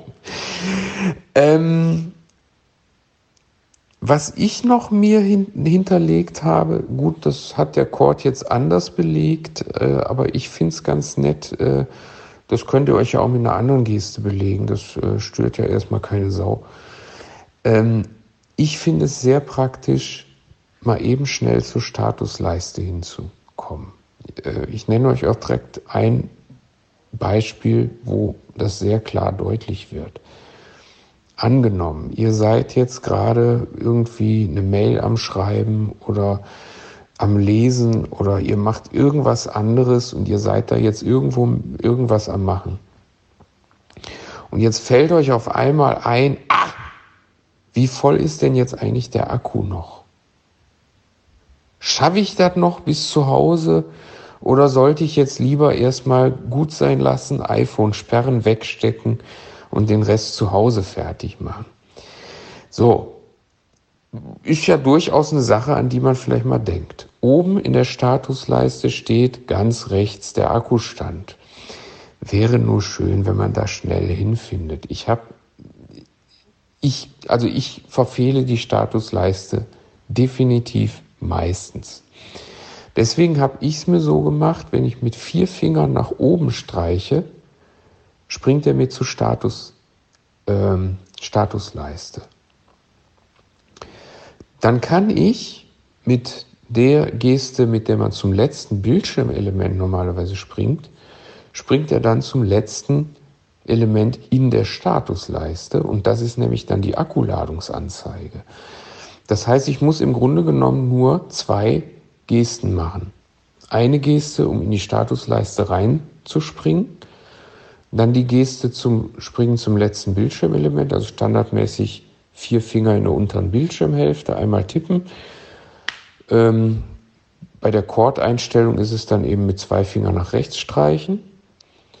dann sagt er einem direkt an 100 Prozent, äh, Quatsch, 100 Prozent wird es wahrscheinlich dann nicht mehr sein. Sagen wir mal, 40 Prozent Akkuladung lädt nicht und dann weiß man Bescheid und sagt, okay, gut, ist noch genug Akku drin. Wenn man jetzt nochmal die Geste nimmt, die man zum Hinspringen zur Statusleiste benutzt hat, springt man da wieder raus und zwar genau an, auf das Element, wo man vorher war zuletzt. Das heißt, man kann also jetzt wirklich, ohne dass man jetzt die Stelle, wo man vorher war, neu suchen muss, jederzeit mal eben die Statusleiste gehen und dann auch wieder aus der Statusleiste zurückkehren und man ist wieder genau auf dem Element, was man zuletzt fokussiert hatte und kann da von da an weitermachen. Ich finde das eine super coole Sache Sagt einem aber auch keiner. Ja, äh, musste ich mir auch selber erstmal äh, so erarbeiten. Wie gesagt, ich habe es mir so gelegt, mit vier Fingern nach oben streichen, springt zur Statusleiste und wie gesagt, mit derselben Geste würde man auch wieder zurückkommen. Äh, weil ich ein logisch räumlich denkender Mensch bin, habe ich mir dieselbe Geste auch nochmal mit auf mit vier Fingern nach unten streichen gelegt äh, weil dann kann ich nämlich, weil ich das versehentlich nämlich dann immer so mache, äh, mit vier Fingern nach unten streichen, um von der Statusleiste wieder wegzukommen, wenn ich da einmal drauf bin. Und das funktioniert dann auch. Also insofern, ähm, ja, äh, also wenn das vielleicht für euch noch eine nette Geschichte ist, eine nette Geste, hätte ich bald gesagt. ist auch, auch schön, ja. Eine nette Geste kann auch was anderes sein, aber ihr wisst, was ich meine ähm, dann könnt ihr das natürlich auch gerne für euch so einstellen. Ich finde es auf jeden Fall sehr praktisch, wenn man mal eben schnell in der Statusleiste was nachgucken will. Sei es nur eben entsprechend, ja, äh, wie gut ist das Netz oder wie voll ist der Akku noch oder ähm, habe ich die Wecker eigentlich noch eingeschaltet oder sind die alle schon aus oder äh, wie viel Uhr ist es oder oder oder. Also da kann man ja so vieles in der Statusleiste sehen. Da kann man ja sogar sehen, ob irgendwie der gerade was am, am Arbeiten ist. Da steht dann in Arbeit, steht meistens neben dem ähm, Eintrag, wo, wo steht, ob man jetzt über LTE oder über WLAN und so weiter verbunden ist. Das heißt, man kriegt über die Statusleiste vieles mit, aber wir Blinden kriegen es eben normalerweise nicht mit. Ja, die Sehenden, die sehen das mit einem aus dem Augenwinkel, aber die Blinden kriegen das eben normalerweise nicht mit. Und da gibt es so viele verschiedene Sachen, so viele praktische Sachen, die da drin stehen. Und es ist definitiv von Vorteil, wenn man da mal eben schnell hinspringen kann. Im Übrigen funktionieren ja dann auch nur die Gesten mit drei Fingern nach oben streichen, um zum Kontrollzentrum zu kommen, mit drei Fingern nach unten, streichen, um die Mitteilungszentrale zu öffnen. Die funktionieren ja nur in der Statusleiste. Ähm, Funktioniert auch anders, muss mir keiner erklären, aber gerade bei mir, wo ich ein iPhone mit Home-Taste habe und eins ohne, funktionieren diese anderen Gesten, um zum Kontrollzentrum und zur Mitteilungszentrale zu gelangen, bei beiden iPhones unterschiedlich. Deswegen, das mit der Statusleiste funktioniert immer. Ähm, und das mache ich auch generell so. Ähm, äh, genau, das war das. Ansonsten, mir fiel jetzt gerade noch was anderes. Ach so, auch noch ein, eine coole Sache, das wusste ich auch nicht, weil ich da nie zugehört habe bei VoiceOver. Wenn man in der Statusleiste einen Doppeltipp macht, wird der Bildschirm ganz an den Anfang gescrollt. Das hat man gerade, wenn man jetzt zum Beispiel in sehr großen Listen ist oder sehr großen Texten ist, dann hat man das manchmal, dass man dann irgendwie sagt, oh, jetzt bin ich hier irgendwo ganz unten und ich will aber ganz nach oben, aber ich will nicht zum ersten Element auf dem Bildschirm, sondern zum ersten, also ich will nur einfach den Bildschirm wieder an den Anfang scrollen. Da macht es dann durchaus Sinn, einfach mal in die Statusleiste zu gehen, einen Doppeltipp zu machen. Dann ist der Bildschirm nämlich wieder ganz oben, äh, erste Seite der vertikale Rollbalken auf 0% und fängt wieder von vorne an. Das ist auch manchmal eine Hilfe. Ich mache es allerdings selten, aber es geht auch. Also das insofern, die Statusleiste ist definitiv sehr hilfreich und deswegen habe ich mir diese Geste auch noch gesetzt. Aber gut, das muss jeder für sich entscheiden. Da ist jeder halt anders und ja. Insoweit wäre das erstmal so mein Senf dazu. Kurt, danke nochmal. Äh, da hast du dir sehr viel Mühe gemacht, sehr viel Arbeit gemacht, das auch zu erklären. Und ähm, ja, bis dann wünsche ich, dann wünsche ich euch noch einen schönen Tag. Und bis dahin. Ciao, ciao. Ja, Tilo, ich weiß gar nicht, ob ich das in der jeweiligen Episode überhaupt erwähnt hatte oder nicht. Ich glaube schon. Also ich habe mich da sehr schwer mitgetan. Bei mir funktioniert das mit diesen vier Fingern tippen einfach nicht. Ähm, einfach weil meine vier Finger nicht gleichzeitig auf dem Bildschirm aufdupfen und dann wird immer die Drei-Finger-Geste oder die Zwei-Finger-Geste oder was auch immer also das, das Tippen damit äh, angenommen, weil vielleicht drei Finger gleichzeitig aufkommen und der vierte braucht ein bisschen länger oder ich weiß es nicht. Es kann sein, dass es eine Eigenschaft bei mir nur ist. Ich weiß nur, dass das bei mir nie richtig wirklich gut geklappt hat und deswegen habe ich mir die Geste verändert.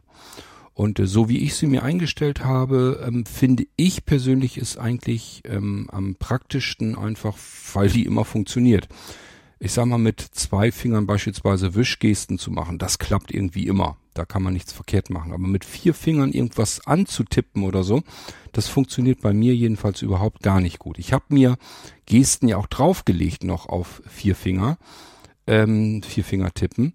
Und die benutze ich auch nicht, weil sie eben auch da natürlich nicht funktionieren. Es spielt ja keine Rolle, ähm, was das Ganze bewirkt, sondern es ist einfach so, dass meine vier Finger nicht gleichzeitig auf dem Bildschirm auftupfen und dann funktioniert der ganze Mist schon nicht mehr. Ja, und deswegen hatte ich mir das verändert. Wichtig ist, dass die Menschen da draußen wissen, dass es das gibt, dass das geht und dann kann sich das jeder genauso einstellen, wie er möchte. Ich habe die Fallstricke euch auch versucht zu erklären, in die ich auch natürlich getappt bin. Beispielsweise, dass man vielleicht nicht unbedingt den Zweifinger Doppeltipp ähm, verändern sollte, weil man sich dann den Magic Tab versaut. Oder aber wenn man mit einem Finger viermal tippt, dass man das auch nicht belegen sollte oder umändern sollte, weil es dann nicht möglich ist, in der Tastatur ähm, Dauergroßschreibungen ähm, einrasten zu lassen und so weiter. Also je nachdem, wie man das natürlich eingestellt hat. Ähm, das sind so die Fallstricke, die man dann hat, aber da kommt man allerdings auch sehr schnell dahinter, wenn man sich das verändert hat, dass das dann äh, Auswirkungen auf anderer Seite irgendwo hat. Und es spielt natürlich auch eine Rolle, bin ich sehbehindert und blind oder bin ich nur sehbehindert oder ja, bin ich einfach blind und habe gar keinen Sehrest mehr oder wie auch immer, spielt gar keine Rolle. Ähm, es kann eben einfach auch sein, dass ich ähm, mehrere Gesten gut gebrauchen kann, wie beispielsweise, dass ich mir mit drei Fingern Doppeltipp natürlich die Zoom-Funktion aktivieren will und dann mit Wischgesten zusätzlich den Zoom-Faktor noch verändern möchte. Ähm, Einfach weil man noch Sehrest hat und sich ab und zu vielleicht doch mal was ganz gerne stark vergrößern lässt auf dem Bildschirm. Und jemand, der komplett blind ist ohne Sehrest, der braucht das einfach nicht und kann die Geste natürlich dann auch noch äh, beispielsweise für VoiceOver oder irgendwas anderes benutzen. Also ähm, ich denke mal, da wird so jeder sein seine ganz eigenes entdecken und sich das selbst einrichten, so wie er es gerne haben möchte, wie es am besten kann. Ich kann an der Stelle vielleicht nochmal sagen, also ich habe so vielleicht drei, vier, fünf Mal nachjustiert. Also das heißt, ich habe mir die Gesten umgestellt, habe gemerkt, na das gefällt mir aber doch noch nicht so richtig und dies könnte man auf eine, was anderes legen und das ist besser hier untergebracht und dann habe ich das so nach und nach immer ein bisschen umgeändert, äh, bis ich dann irgendwann den Bogen raus hatte und dann gesagt, so, so fühlt sich's für mich perfekt an. Ich habe zum Beispiel diese Rotordrehung, das äh, kann ich überhaupt nicht gebrauchen, den Kram. Und ich habe das so, dass wenn ich was markiert habe, dann kann ich mit der, quasi mit dem Rotor ähm, gegen den Uhrzeigersinn kann ich etwas in die Zwischenablage kopieren. Und wenn ich jetzt in irgendeinem Eingabefeld drin bin oder so, dann mache ich die Rotorbewegung im Uhrzeigersinn. Das sind ja nur so ein paar Millimeter und zack wird's eingefügt. eingefügt. Das ist viel praktischer, als jetzt irgendwie einen Doppeltipp zu machen und dann irgendwie über ein Kontextmenü zu arbeiten. Es geht viel einfacher und viel schneller. Gefällt mir ganz ausgezeichnet. Ja, aber wie gesagt, das wird wohl jeder so machen, wie er das für richtig hält und so ist es ja auch gut. Ich wollte bloß einfach in der Episode darauf hingewiesen haben, dass das so geht und das ist mit Sicherheit auch für den einen oder anderen ein wertvoller Hinweis, weil ich das einfach weiß, dass sich sehr viele Menschen am iPhone schwer tun. Das ist nicht so, dass jeder sich sagt, auch iPhone kann ich wunderbar benutzen. Ich kenne eigentlich viel zu viele äh, Menschen, blinde Menschen, die mit dem iPhone sich recht schwer tun. Und ich denke mal, dass gerade solche Episoden, wo ich eigentlich etwas zeige, wo jemand, der mit dem iPhone gut unterwegs ist, für den ist das ähm, kalter Kaffee, aber für andere ist das, glaube ich, schon eine gewisse Hilfe. Und gerade bei solchen Dingen, wo ich sagen muss, äh, du musst nicht unbedingt tausend Wischgesten machen, das kannst du dir auch anders einstellen, glaube ich schon, dass das vielen eine Hilfe ist. Genau. Hallo in die Runde, hier ist der Ingo aus Wernigerode. Jetzt möchte ich auch noch eine Idee einbringen zu den Gesten am iPhone. Ich habe mir zwar kurz einen Beitrag noch nicht komplett angehört, aber ich habe mir für die Mitteilungszentrale die Geste mit zwei Fingern nach rechts wischen eingerichtet und für den App-Umschalter mit zwei Fingern nach links wischen. Das ist das, was ich am häufigsten brauche. Kontrollzentrum mache ich nach wie vor über die Statusleiste. Achso, ich habe ein SE 2020 oder SE 2 und ähm, so habe ich mir das halt eingerichtet mit noch anderen Gesten. Gruß aus Werdigerode von Ingo. Jawohl, lieber Ingo, jetzt haben wir dich im Irgendwasser auch mal gehört. Ich dachte, das ist vielleicht nicht verkehrt. Und ähm, ja, wie ich schon meinte, ich denke mal, das wird sich jeder ein bisschen anders einrichten wollen und auch können. Und das ist ja auch gut so, dass man sich das eben sehr individuell anpassen kann. Ähm, wichtig ist nur, dass jeder weiß, dass das geht und dass es sich, dass es sich auch lohnt, sich das individuell anzupassen, weil man dann einfach das Gerät viel zuverlässiger und viel besser und auch schneller direkt ansteuern kann und dann nicht so viel herumwirbeln muss auf dem Bildschirm. Hallo Kurt, ich wollte mich wieder mal melden und wollte mich zu der Irgendwas-Folge mit der Navi-App Voice Vista äußern. Fand ich erstmal sehr interessant. Ähm, ich habe in diesem Zusammenhang äh, mit einem Kopfhörerproblem vielleicht auch eine Lösung. Und zwar gibt es äh, Knochenleit-Kopfhörer. Ich benutze einen von Aftershocks das Teil ist eine super Sache. Du hast hinten so ein, ja, ich nenne es jetzt mal Bügel. Also meiner ist aus Titan, also wirklich stabil. Ähm, und hast diesen Kopfhörer, also diesen Lautsprecher nicht direkt auf den Ohren, sondern so, dass er auf deinem Wangenknochen aufsitzt. Also vor den Ohren. Und das also quasi das, was zu hören ist, auf den also über den, den, der Schall wird über den Knochen an dein Ohr geleitet und du hast aber nicht ähm, die Kopfhörer quasi auf den Ohren sitzen, sondern wirklich auf den Wangenknochen. Und also ich nutze das sehr, sehr gerne und die Dinger sind auch wirklich laut genug. Und ähm, das Schöne ist, sie fallen nicht wirklich auf. Also ich hatte schon, dass ich mit Leuten äh, mich unterhalten habe und mein Handy in der Hand habe und die dann gesagt haben, Mensch, wie machen Sie denn das? Hm, Ihr Bildschirm, der ist ja schwarz und aber wie kriegen Sie denn mit? Ich habe natürlich völlig vergessen, dass ich den Kopfhörer hinten über meinem Ohr habe oder beziehungsweise vor den Ohren habe, weil die so leicht sind und habe dann erstmal erklärt, nee, der spricht doch. Und ähm, ja, dann habe ich gedacht, hm, okay, können die natürlich nicht hören, wenn, äh, wenn ich auf Kopfhörer stehen habe. Also ich habe äh, dunkles Haar, mein Kopfhörer ist auch dunkel und wenn man nicht wirklich hinschaut, fällt er nicht wirklich auf. Wollte ich nur zum Besten geben oder kannst du auch gerne in die Irgendwasser-Gruppe setzen. Würde mich freuen. Kannst du gerne auch an andere weitergeben. Tschüss. Huhu, liebe Yvonne. Ja, danke schön nochmal für den Hinweis. Ähm, Knochenleit-Kopfhörer kenne ich natürlich, habe ich auch schon des Öfteren für Menschen besorgt. Ich habe die Dinger bisher nicht in den Blinzeln-Shop mit hineingenommen, ins Sortiment, einfach weil ich da bisher noch nicht so den richtigen Anwendungszweck dafür gefunden habe, weil die einfach vom Klang her nicht dolle sind und auch von der Lautstärke nicht. Also ich, ich habe schon ganz viele von den Dingern eigentlich gehabt und auch ausprobiert. Da war aber noch keiner dabei, der mich so ein bisschen umgehauen hat, wo ich gesagt habe, ach ja, den kannst du mit ins Sortiment nehmen. Ähm, jetzt ist es natürlich auch mit der ganzen Navigationsgeschichte, mit der Fußgängernavigation Navigation etwas anders. Jetzt muss ich natürlich schon irgendwie gucken, wie kriege ich denn die Ohren frei und kann trotzdem die Anweisungen der Navigationslösung mir anhören. Deswegen habe ich mir natürlich auch Knochenleitkopfhörer mal wieder so bestellt, habe mir den Markt mal ein bisschen angeguckt, was gibt's denn da so? Sind viel mehr Hersteller mittlerweile am Start, als ich das noch so zuletzt beobachtet hatte. Und ich habe ja auch verschiedenste ausprobiert, darunter zwei Stück gefunden, die mir gut gefallen haben. Und die nehmen wir ja auch mit ins Sortiment rein. Einen habe ich ähm, hier im Irgendwasser auch schon vorgestellt. Und äh, diese kleinen Mini-Ohrclips, die will ich hier noch zeigen. Da muss ich bloß noch mal ein paar äh, Minuten investieren, ein bisschen Zeit investieren, damit ich die besser kontrollieren kann. Ich weiß nämlich noch nicht mal genau, wie ich die ausschalte. Es kann sein, dass man die nur ausschalten kann, indem man sie zurück in die Dose steckt. Ähm, ich hoffe aber, dass man sie auch so irgendwie ausgeschaltet bekommt, zuverlässig. Also die sind halt mit diesen blöden Sensordingern und wenn die Teile so extrem klein sind, die kann man gar nicht anfassen, ohne irgendwie an diesen Sensorbereich zu geraten. Und dann machen die halt immer gefühlt irgendwas. Ansonsten sind die total klasse, diese kleinen Mini-Clips, wäre eigentlich genau das Richtige. Ich muss bloß noch gucken, wie man die ein bisschen besser, feinfühliger unter Kontrolle bekommt.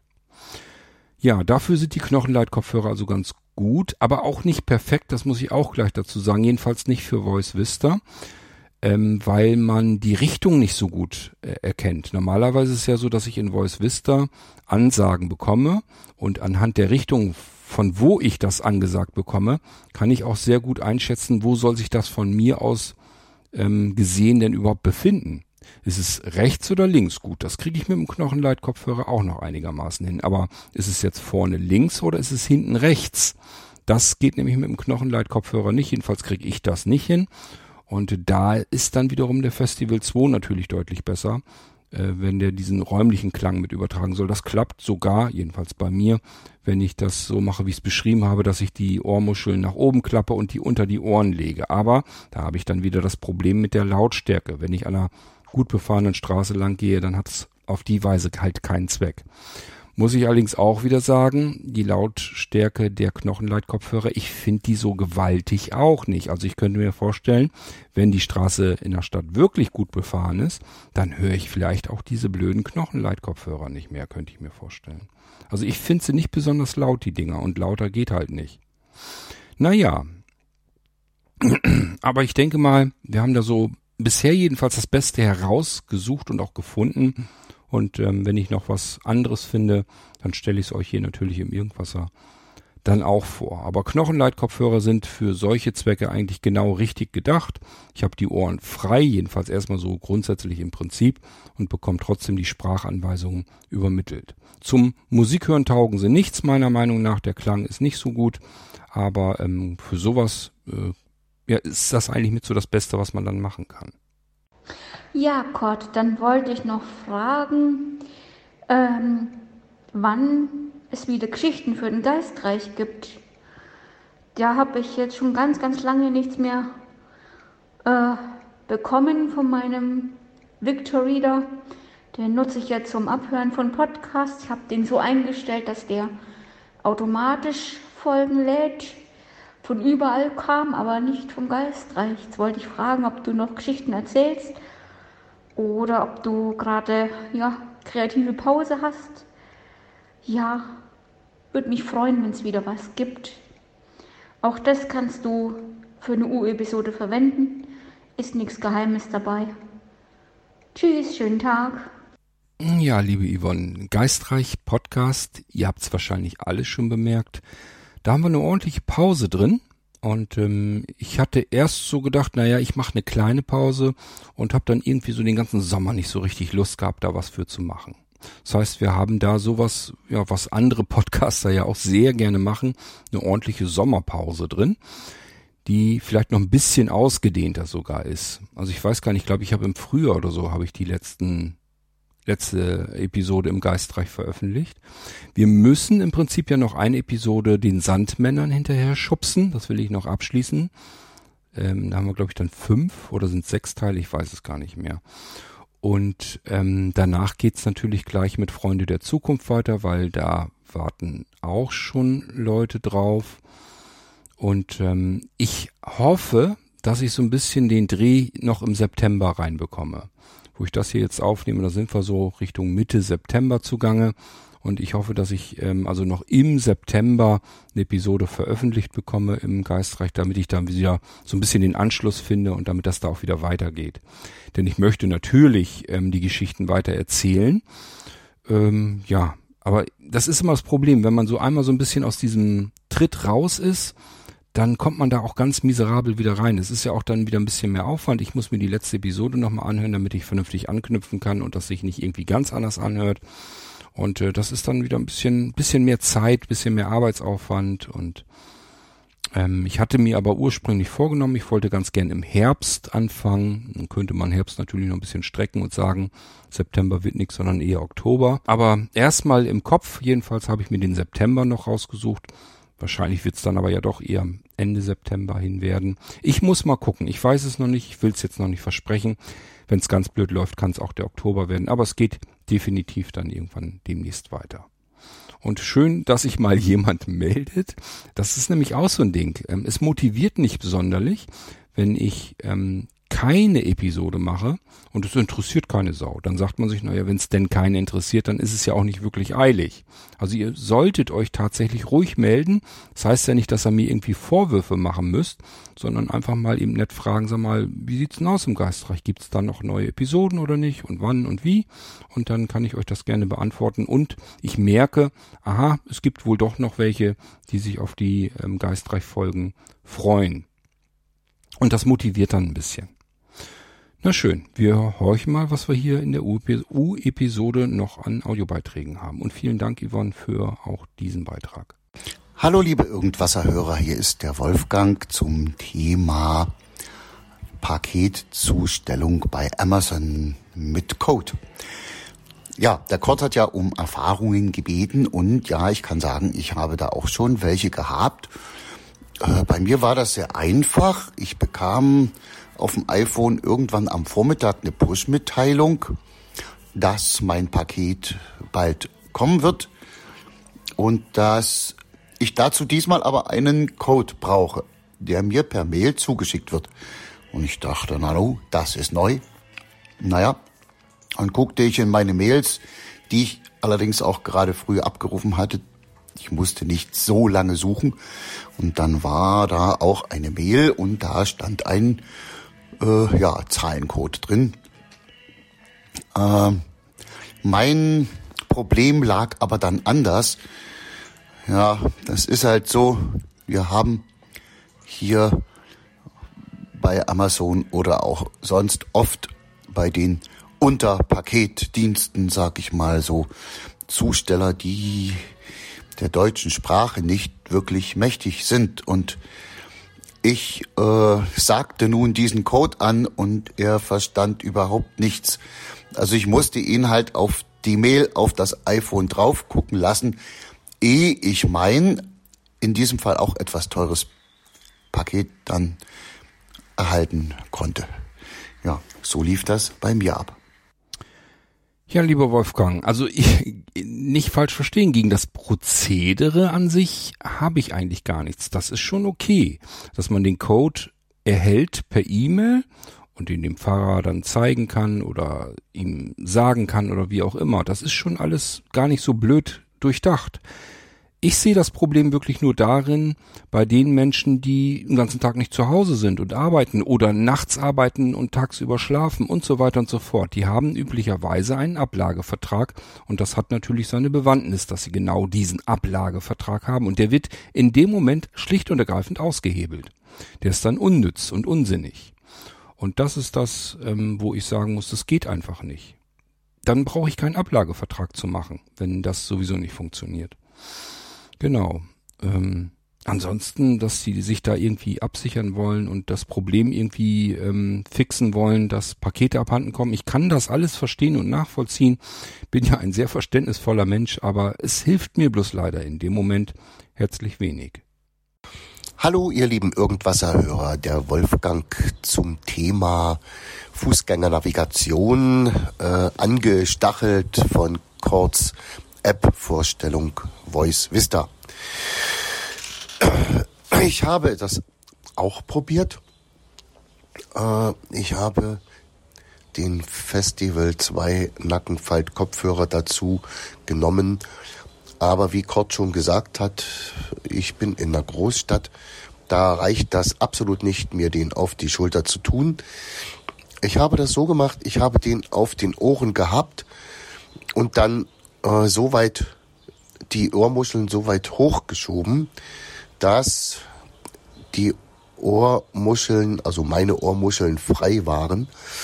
Und dann habe ich es trotzdem gerade noch so genug gehört. Äh, wie es dann ist, wenn ich laufe und es kommt eine Baustelle oder ein LKW fährt neben mir, na, das weiß ich auch noch nicht genau. Dann könnte das auch zu leise sein. Äh, Thema äh, Nackenlautsprecher, den benutze ich auch, aber eher nicht draußen, weil ja, der ist halt äh, ziemlich, naja, was heißt groß, aber die nehme ich selten mit auf die Reise. Äh, mit dem kann man aber sehr gut Hörspiele hören äh, und hatte ein sehr gutes äh, Stereobild, äh, auch ein bisschen dann von hinten und vorne. Und für Musik reicht der mit der Klangqualität auch wirklich aus. Äh, der hat noch ein Gimmick, würde ich, so würde ich es mal nennen. Er hat einen Umschalter auf in ihr Ohrhörer.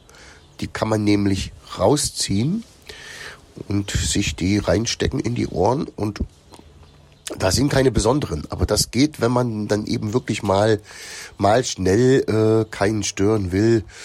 Äh, dafür reicht es aus und dann drückt man auf einen Knopf, wenn man die wieder äh, nicht mehr haben will, drückt man auf einen Knopf. Äh, der, den gibt's links oder rechts. Da fahren die ein. Und äh, ja, dann schaltet man wieder um auf den Lautsprecher und hat dann wieder ja guten Lautsprecherklang. Also ich benutze den in der Wohnung, wo ich gehe und stehe, wenn ich Podcasts höre. Äh, bei Hörspielen abends eher nicht. Äh, wir haben ihn aber auch schon, und jetzt äh, schweife ich etwas ab, wir haben ihn aber auch schon in Hotelzimmern benutzt, äh, um gemeinsam Hörspiele zu hören, weil es gibt von Avantri nicht nur den Avantri Taurus, so heißt der Nackenfaltlautsprecher, davon habe ich dann meiner Liebsten auch noch einen gekauft. Und sie, die zwei haben wir mit einem äh, Avantri äh, Bluetooth-Sender gekoppelt und der äh, übermittelt dann wirklich latenzfrei die, äh, ja, den, den Sound auf beide Lautsprecher, ohne äh, dass es ein Echo gibt. Ich hoffe, ihr versteht, was ich meine.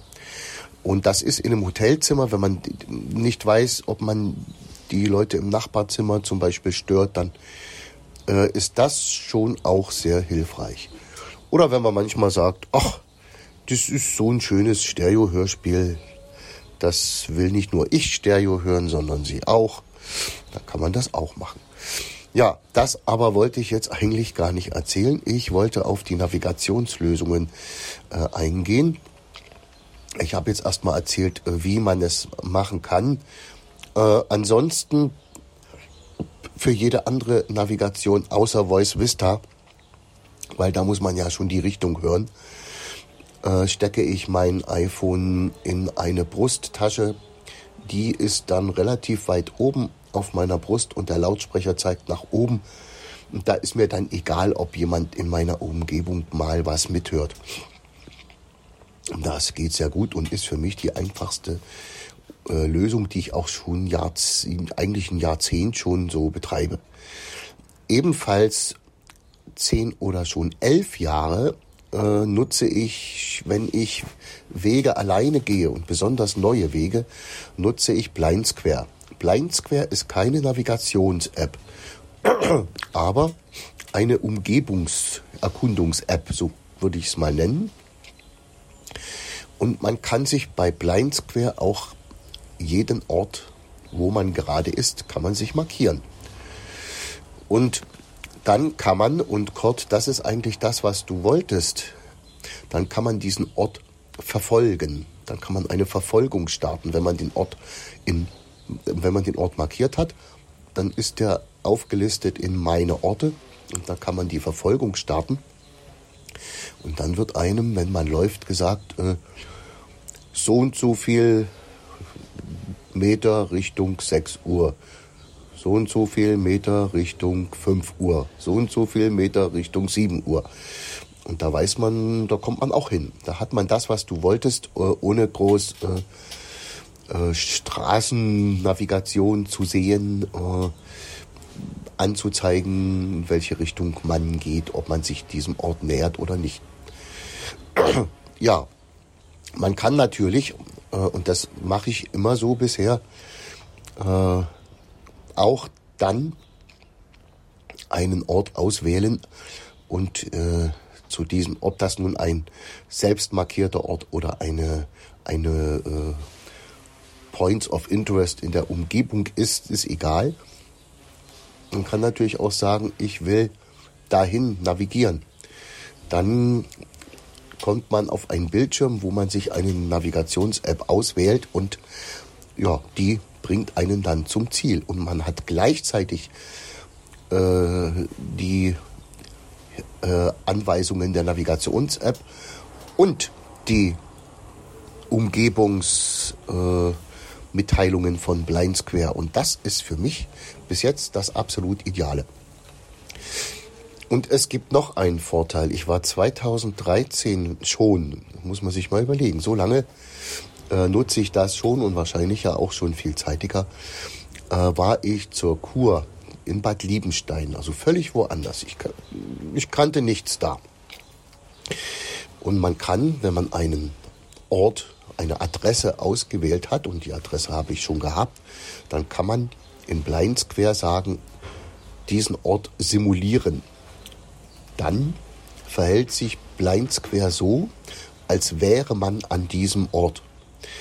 Und dann kriegt man auch wieder alles angesagt, was man in der Umgebung hat. Also, ich wusste also, als ich zu der Kur gefahren bin, hatte ich bereits markiert, wo sind hier Kneipen, wo ist ein Blumenladen, wo ist mein Fleischer und, und, und. Äh, das habe das, das hab ich alles schon eingespeichert gehabt und fühlte mich da also schon etwas heimisch.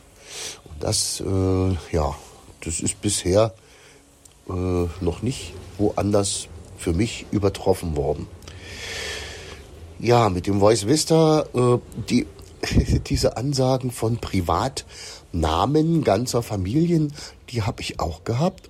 Äh, wir haben ja schon viel Austausch über WhatsApp äh, in Gruppen über dieses Thema gehabt, da habe ich das auch gesagt. Äh, also das kommt mitunter immer mal, nicht immer, aber es passiert. Das ist schon komisch. Ja, und dass Sachen links angesagt werden, die rechts sind, das habe ich auch gehabt. Und ich habe, ja, ich habe auch ältere Sachen äh, drin gehabt, die nicht mehr aktuell sind. Ich habe aber auch Sachen angesagt bekommen, die ich von Blind Square, das muss ich zugeben, bisher nie angesagt bekommen habe. Irgendwelche Treppen oder dergleichen. Äh, ja, und die äh, Kreuzungen werden auch sehr intuitiv angesagt. Da hörst du eben links die Straße, die links abgeht und rechts die Straße, die rechts abgeht. Das ist schon, ist schon geil.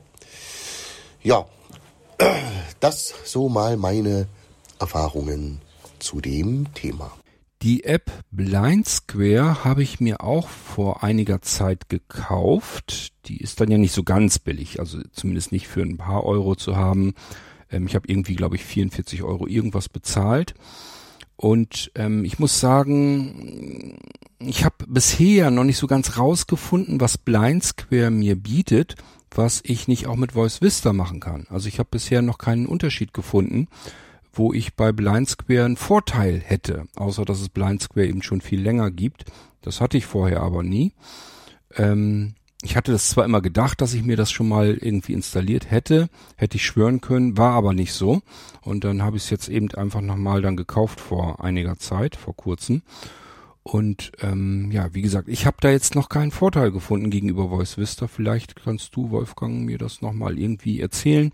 Oder wenn du magst, mach doch mal einen Podcast dazu für den Irgendwasser. Dann haben wir Blind Square hier nämlich als App auch mal drin und können das Ding vorstellen. Ich kann das natürlich auch machen, aber ich habe mich jetzt relativ kurz nur damit beschäftigt und habe für mich jedenfalls festgestellt, ich mag lieber Voice Vista. Ich habe in Blind Square keine zusätzlichen Funktionen gefunden, die mich jetzt irgendwie darüber geholt hätten. Und alles andere kann ich in Voice Vista auch machen. Voice Vista zum Beispiel auch den Vorteil, dass die für Sehbehinderte zusätzlich nochmal gut sind. Ich weiß nicht warum. Normalerweise kann es mir egal sein, aber die Schrift ist zum Beispiel schön groß. Ähm, notfalls kann ich dann doch nochmal eben was sehen, ob so es eigentlich unsinnig ist, weil ich die ganze Zeit mit Voice Vista, ach mit Voice Vista, mit Voice Over in Voice Vista, so rum eigentlich, arbeite und ähm, ich nicht unbedingt darauf angewiesen bin, ob die Schrift nun groß oder klein ist. Aber es gibt mir einfach das Gefühl, als könnte ich diese App, die Voice Vista App, einfach nochmal einen kleinen Tacken besser bedienen und sie hat eben auch alles schön aufgeräumt, was ich im Blind Square nun auch gefunden habe. Tja, mh, hm, von daher ja, wenn du magst, kannst du gerne Blind Square vielleicht mal vorstellen, mal eben zeigen, was man wo, wie, warum macht. Und ähm, vielleicht hast du hier und da noch irgendwo was, wo du sagst, das gibt's aber in Voice Vista nicht. Dafür kann man Blind Square besser gebrauchen. Das wäre natürlich super, wenn wir sowas hätten. Und damit haben wir den U-Episoden Ablageordner bei mir hier auf dem iPhone gelöscht. Da ist jetzt also nichts mehr drin. Eure Beiträge, die ich habe, hatte und mir abgespeichert habe, die sind alle verbraucht. Die habt ihr jetzt alle durchgehört, wenn ihr hier bis zum Ende durchgehört habt. Ja, und das bedeutet, ihr dürft euch gerne wieder ans Mikrofon setzen und neue Beiträge machen. Es hat wieder eine ganze Menge Irgendwasser-Episoden gegeben und vielleicht wisst ihr sonst auch noch irgendetwas anderes aus eurem Leben zu erzählen. Wie war denn euer Sommer? Wart ihr in Urlaub? Meine Güte, es gibt doch so viel zu erzählen. Seid nicht so schweigsam und macht mal ein bisschen was, damit wir wieder eine neue U-Episode im Irgendwasser haben, denn hören mögt ihr das alle ganz gerne. Ihr habt bloß oftmals keine rechte Lust, was zu erzählen. Passt nicht gut zusammen, sage ich euch. Also ran an Speck. Es ist wirklich nicht schwierig. Könnt ihr mir per WhatsApp schicken, per Delta-Chat als, als E-Mail oder wie auch immer. Lasst euch was einfallen, quatscht auf den Anrufbeantworter. Es gibt so viele Möglichkeiten und nichts davon macht wirklich viel Arbeit. Ähm, von daher immer ran und macht ein paar Audiobeiträge. Dann haben wir auch sehr bald wieder eine neue U-Episode im Irgendwasser fertig. Bis dahin würde ich sagen, ganz herzlichen Dank an alle, die sich in dieser U-Episode beteiligt haben. Und wir hören uns dann wieder, spätestens in der nächsten U-Episode. Aber ich denke mal, die meisten unter euch werden wahrscheinlich beim nächsten Irgendwasser schon dabei sein. Oder beim übernächsten oder beim überübernächsten oder, na, ihr wisst schon. Bis dahin, macht's gut. Tschüss, sagt euer König Kort.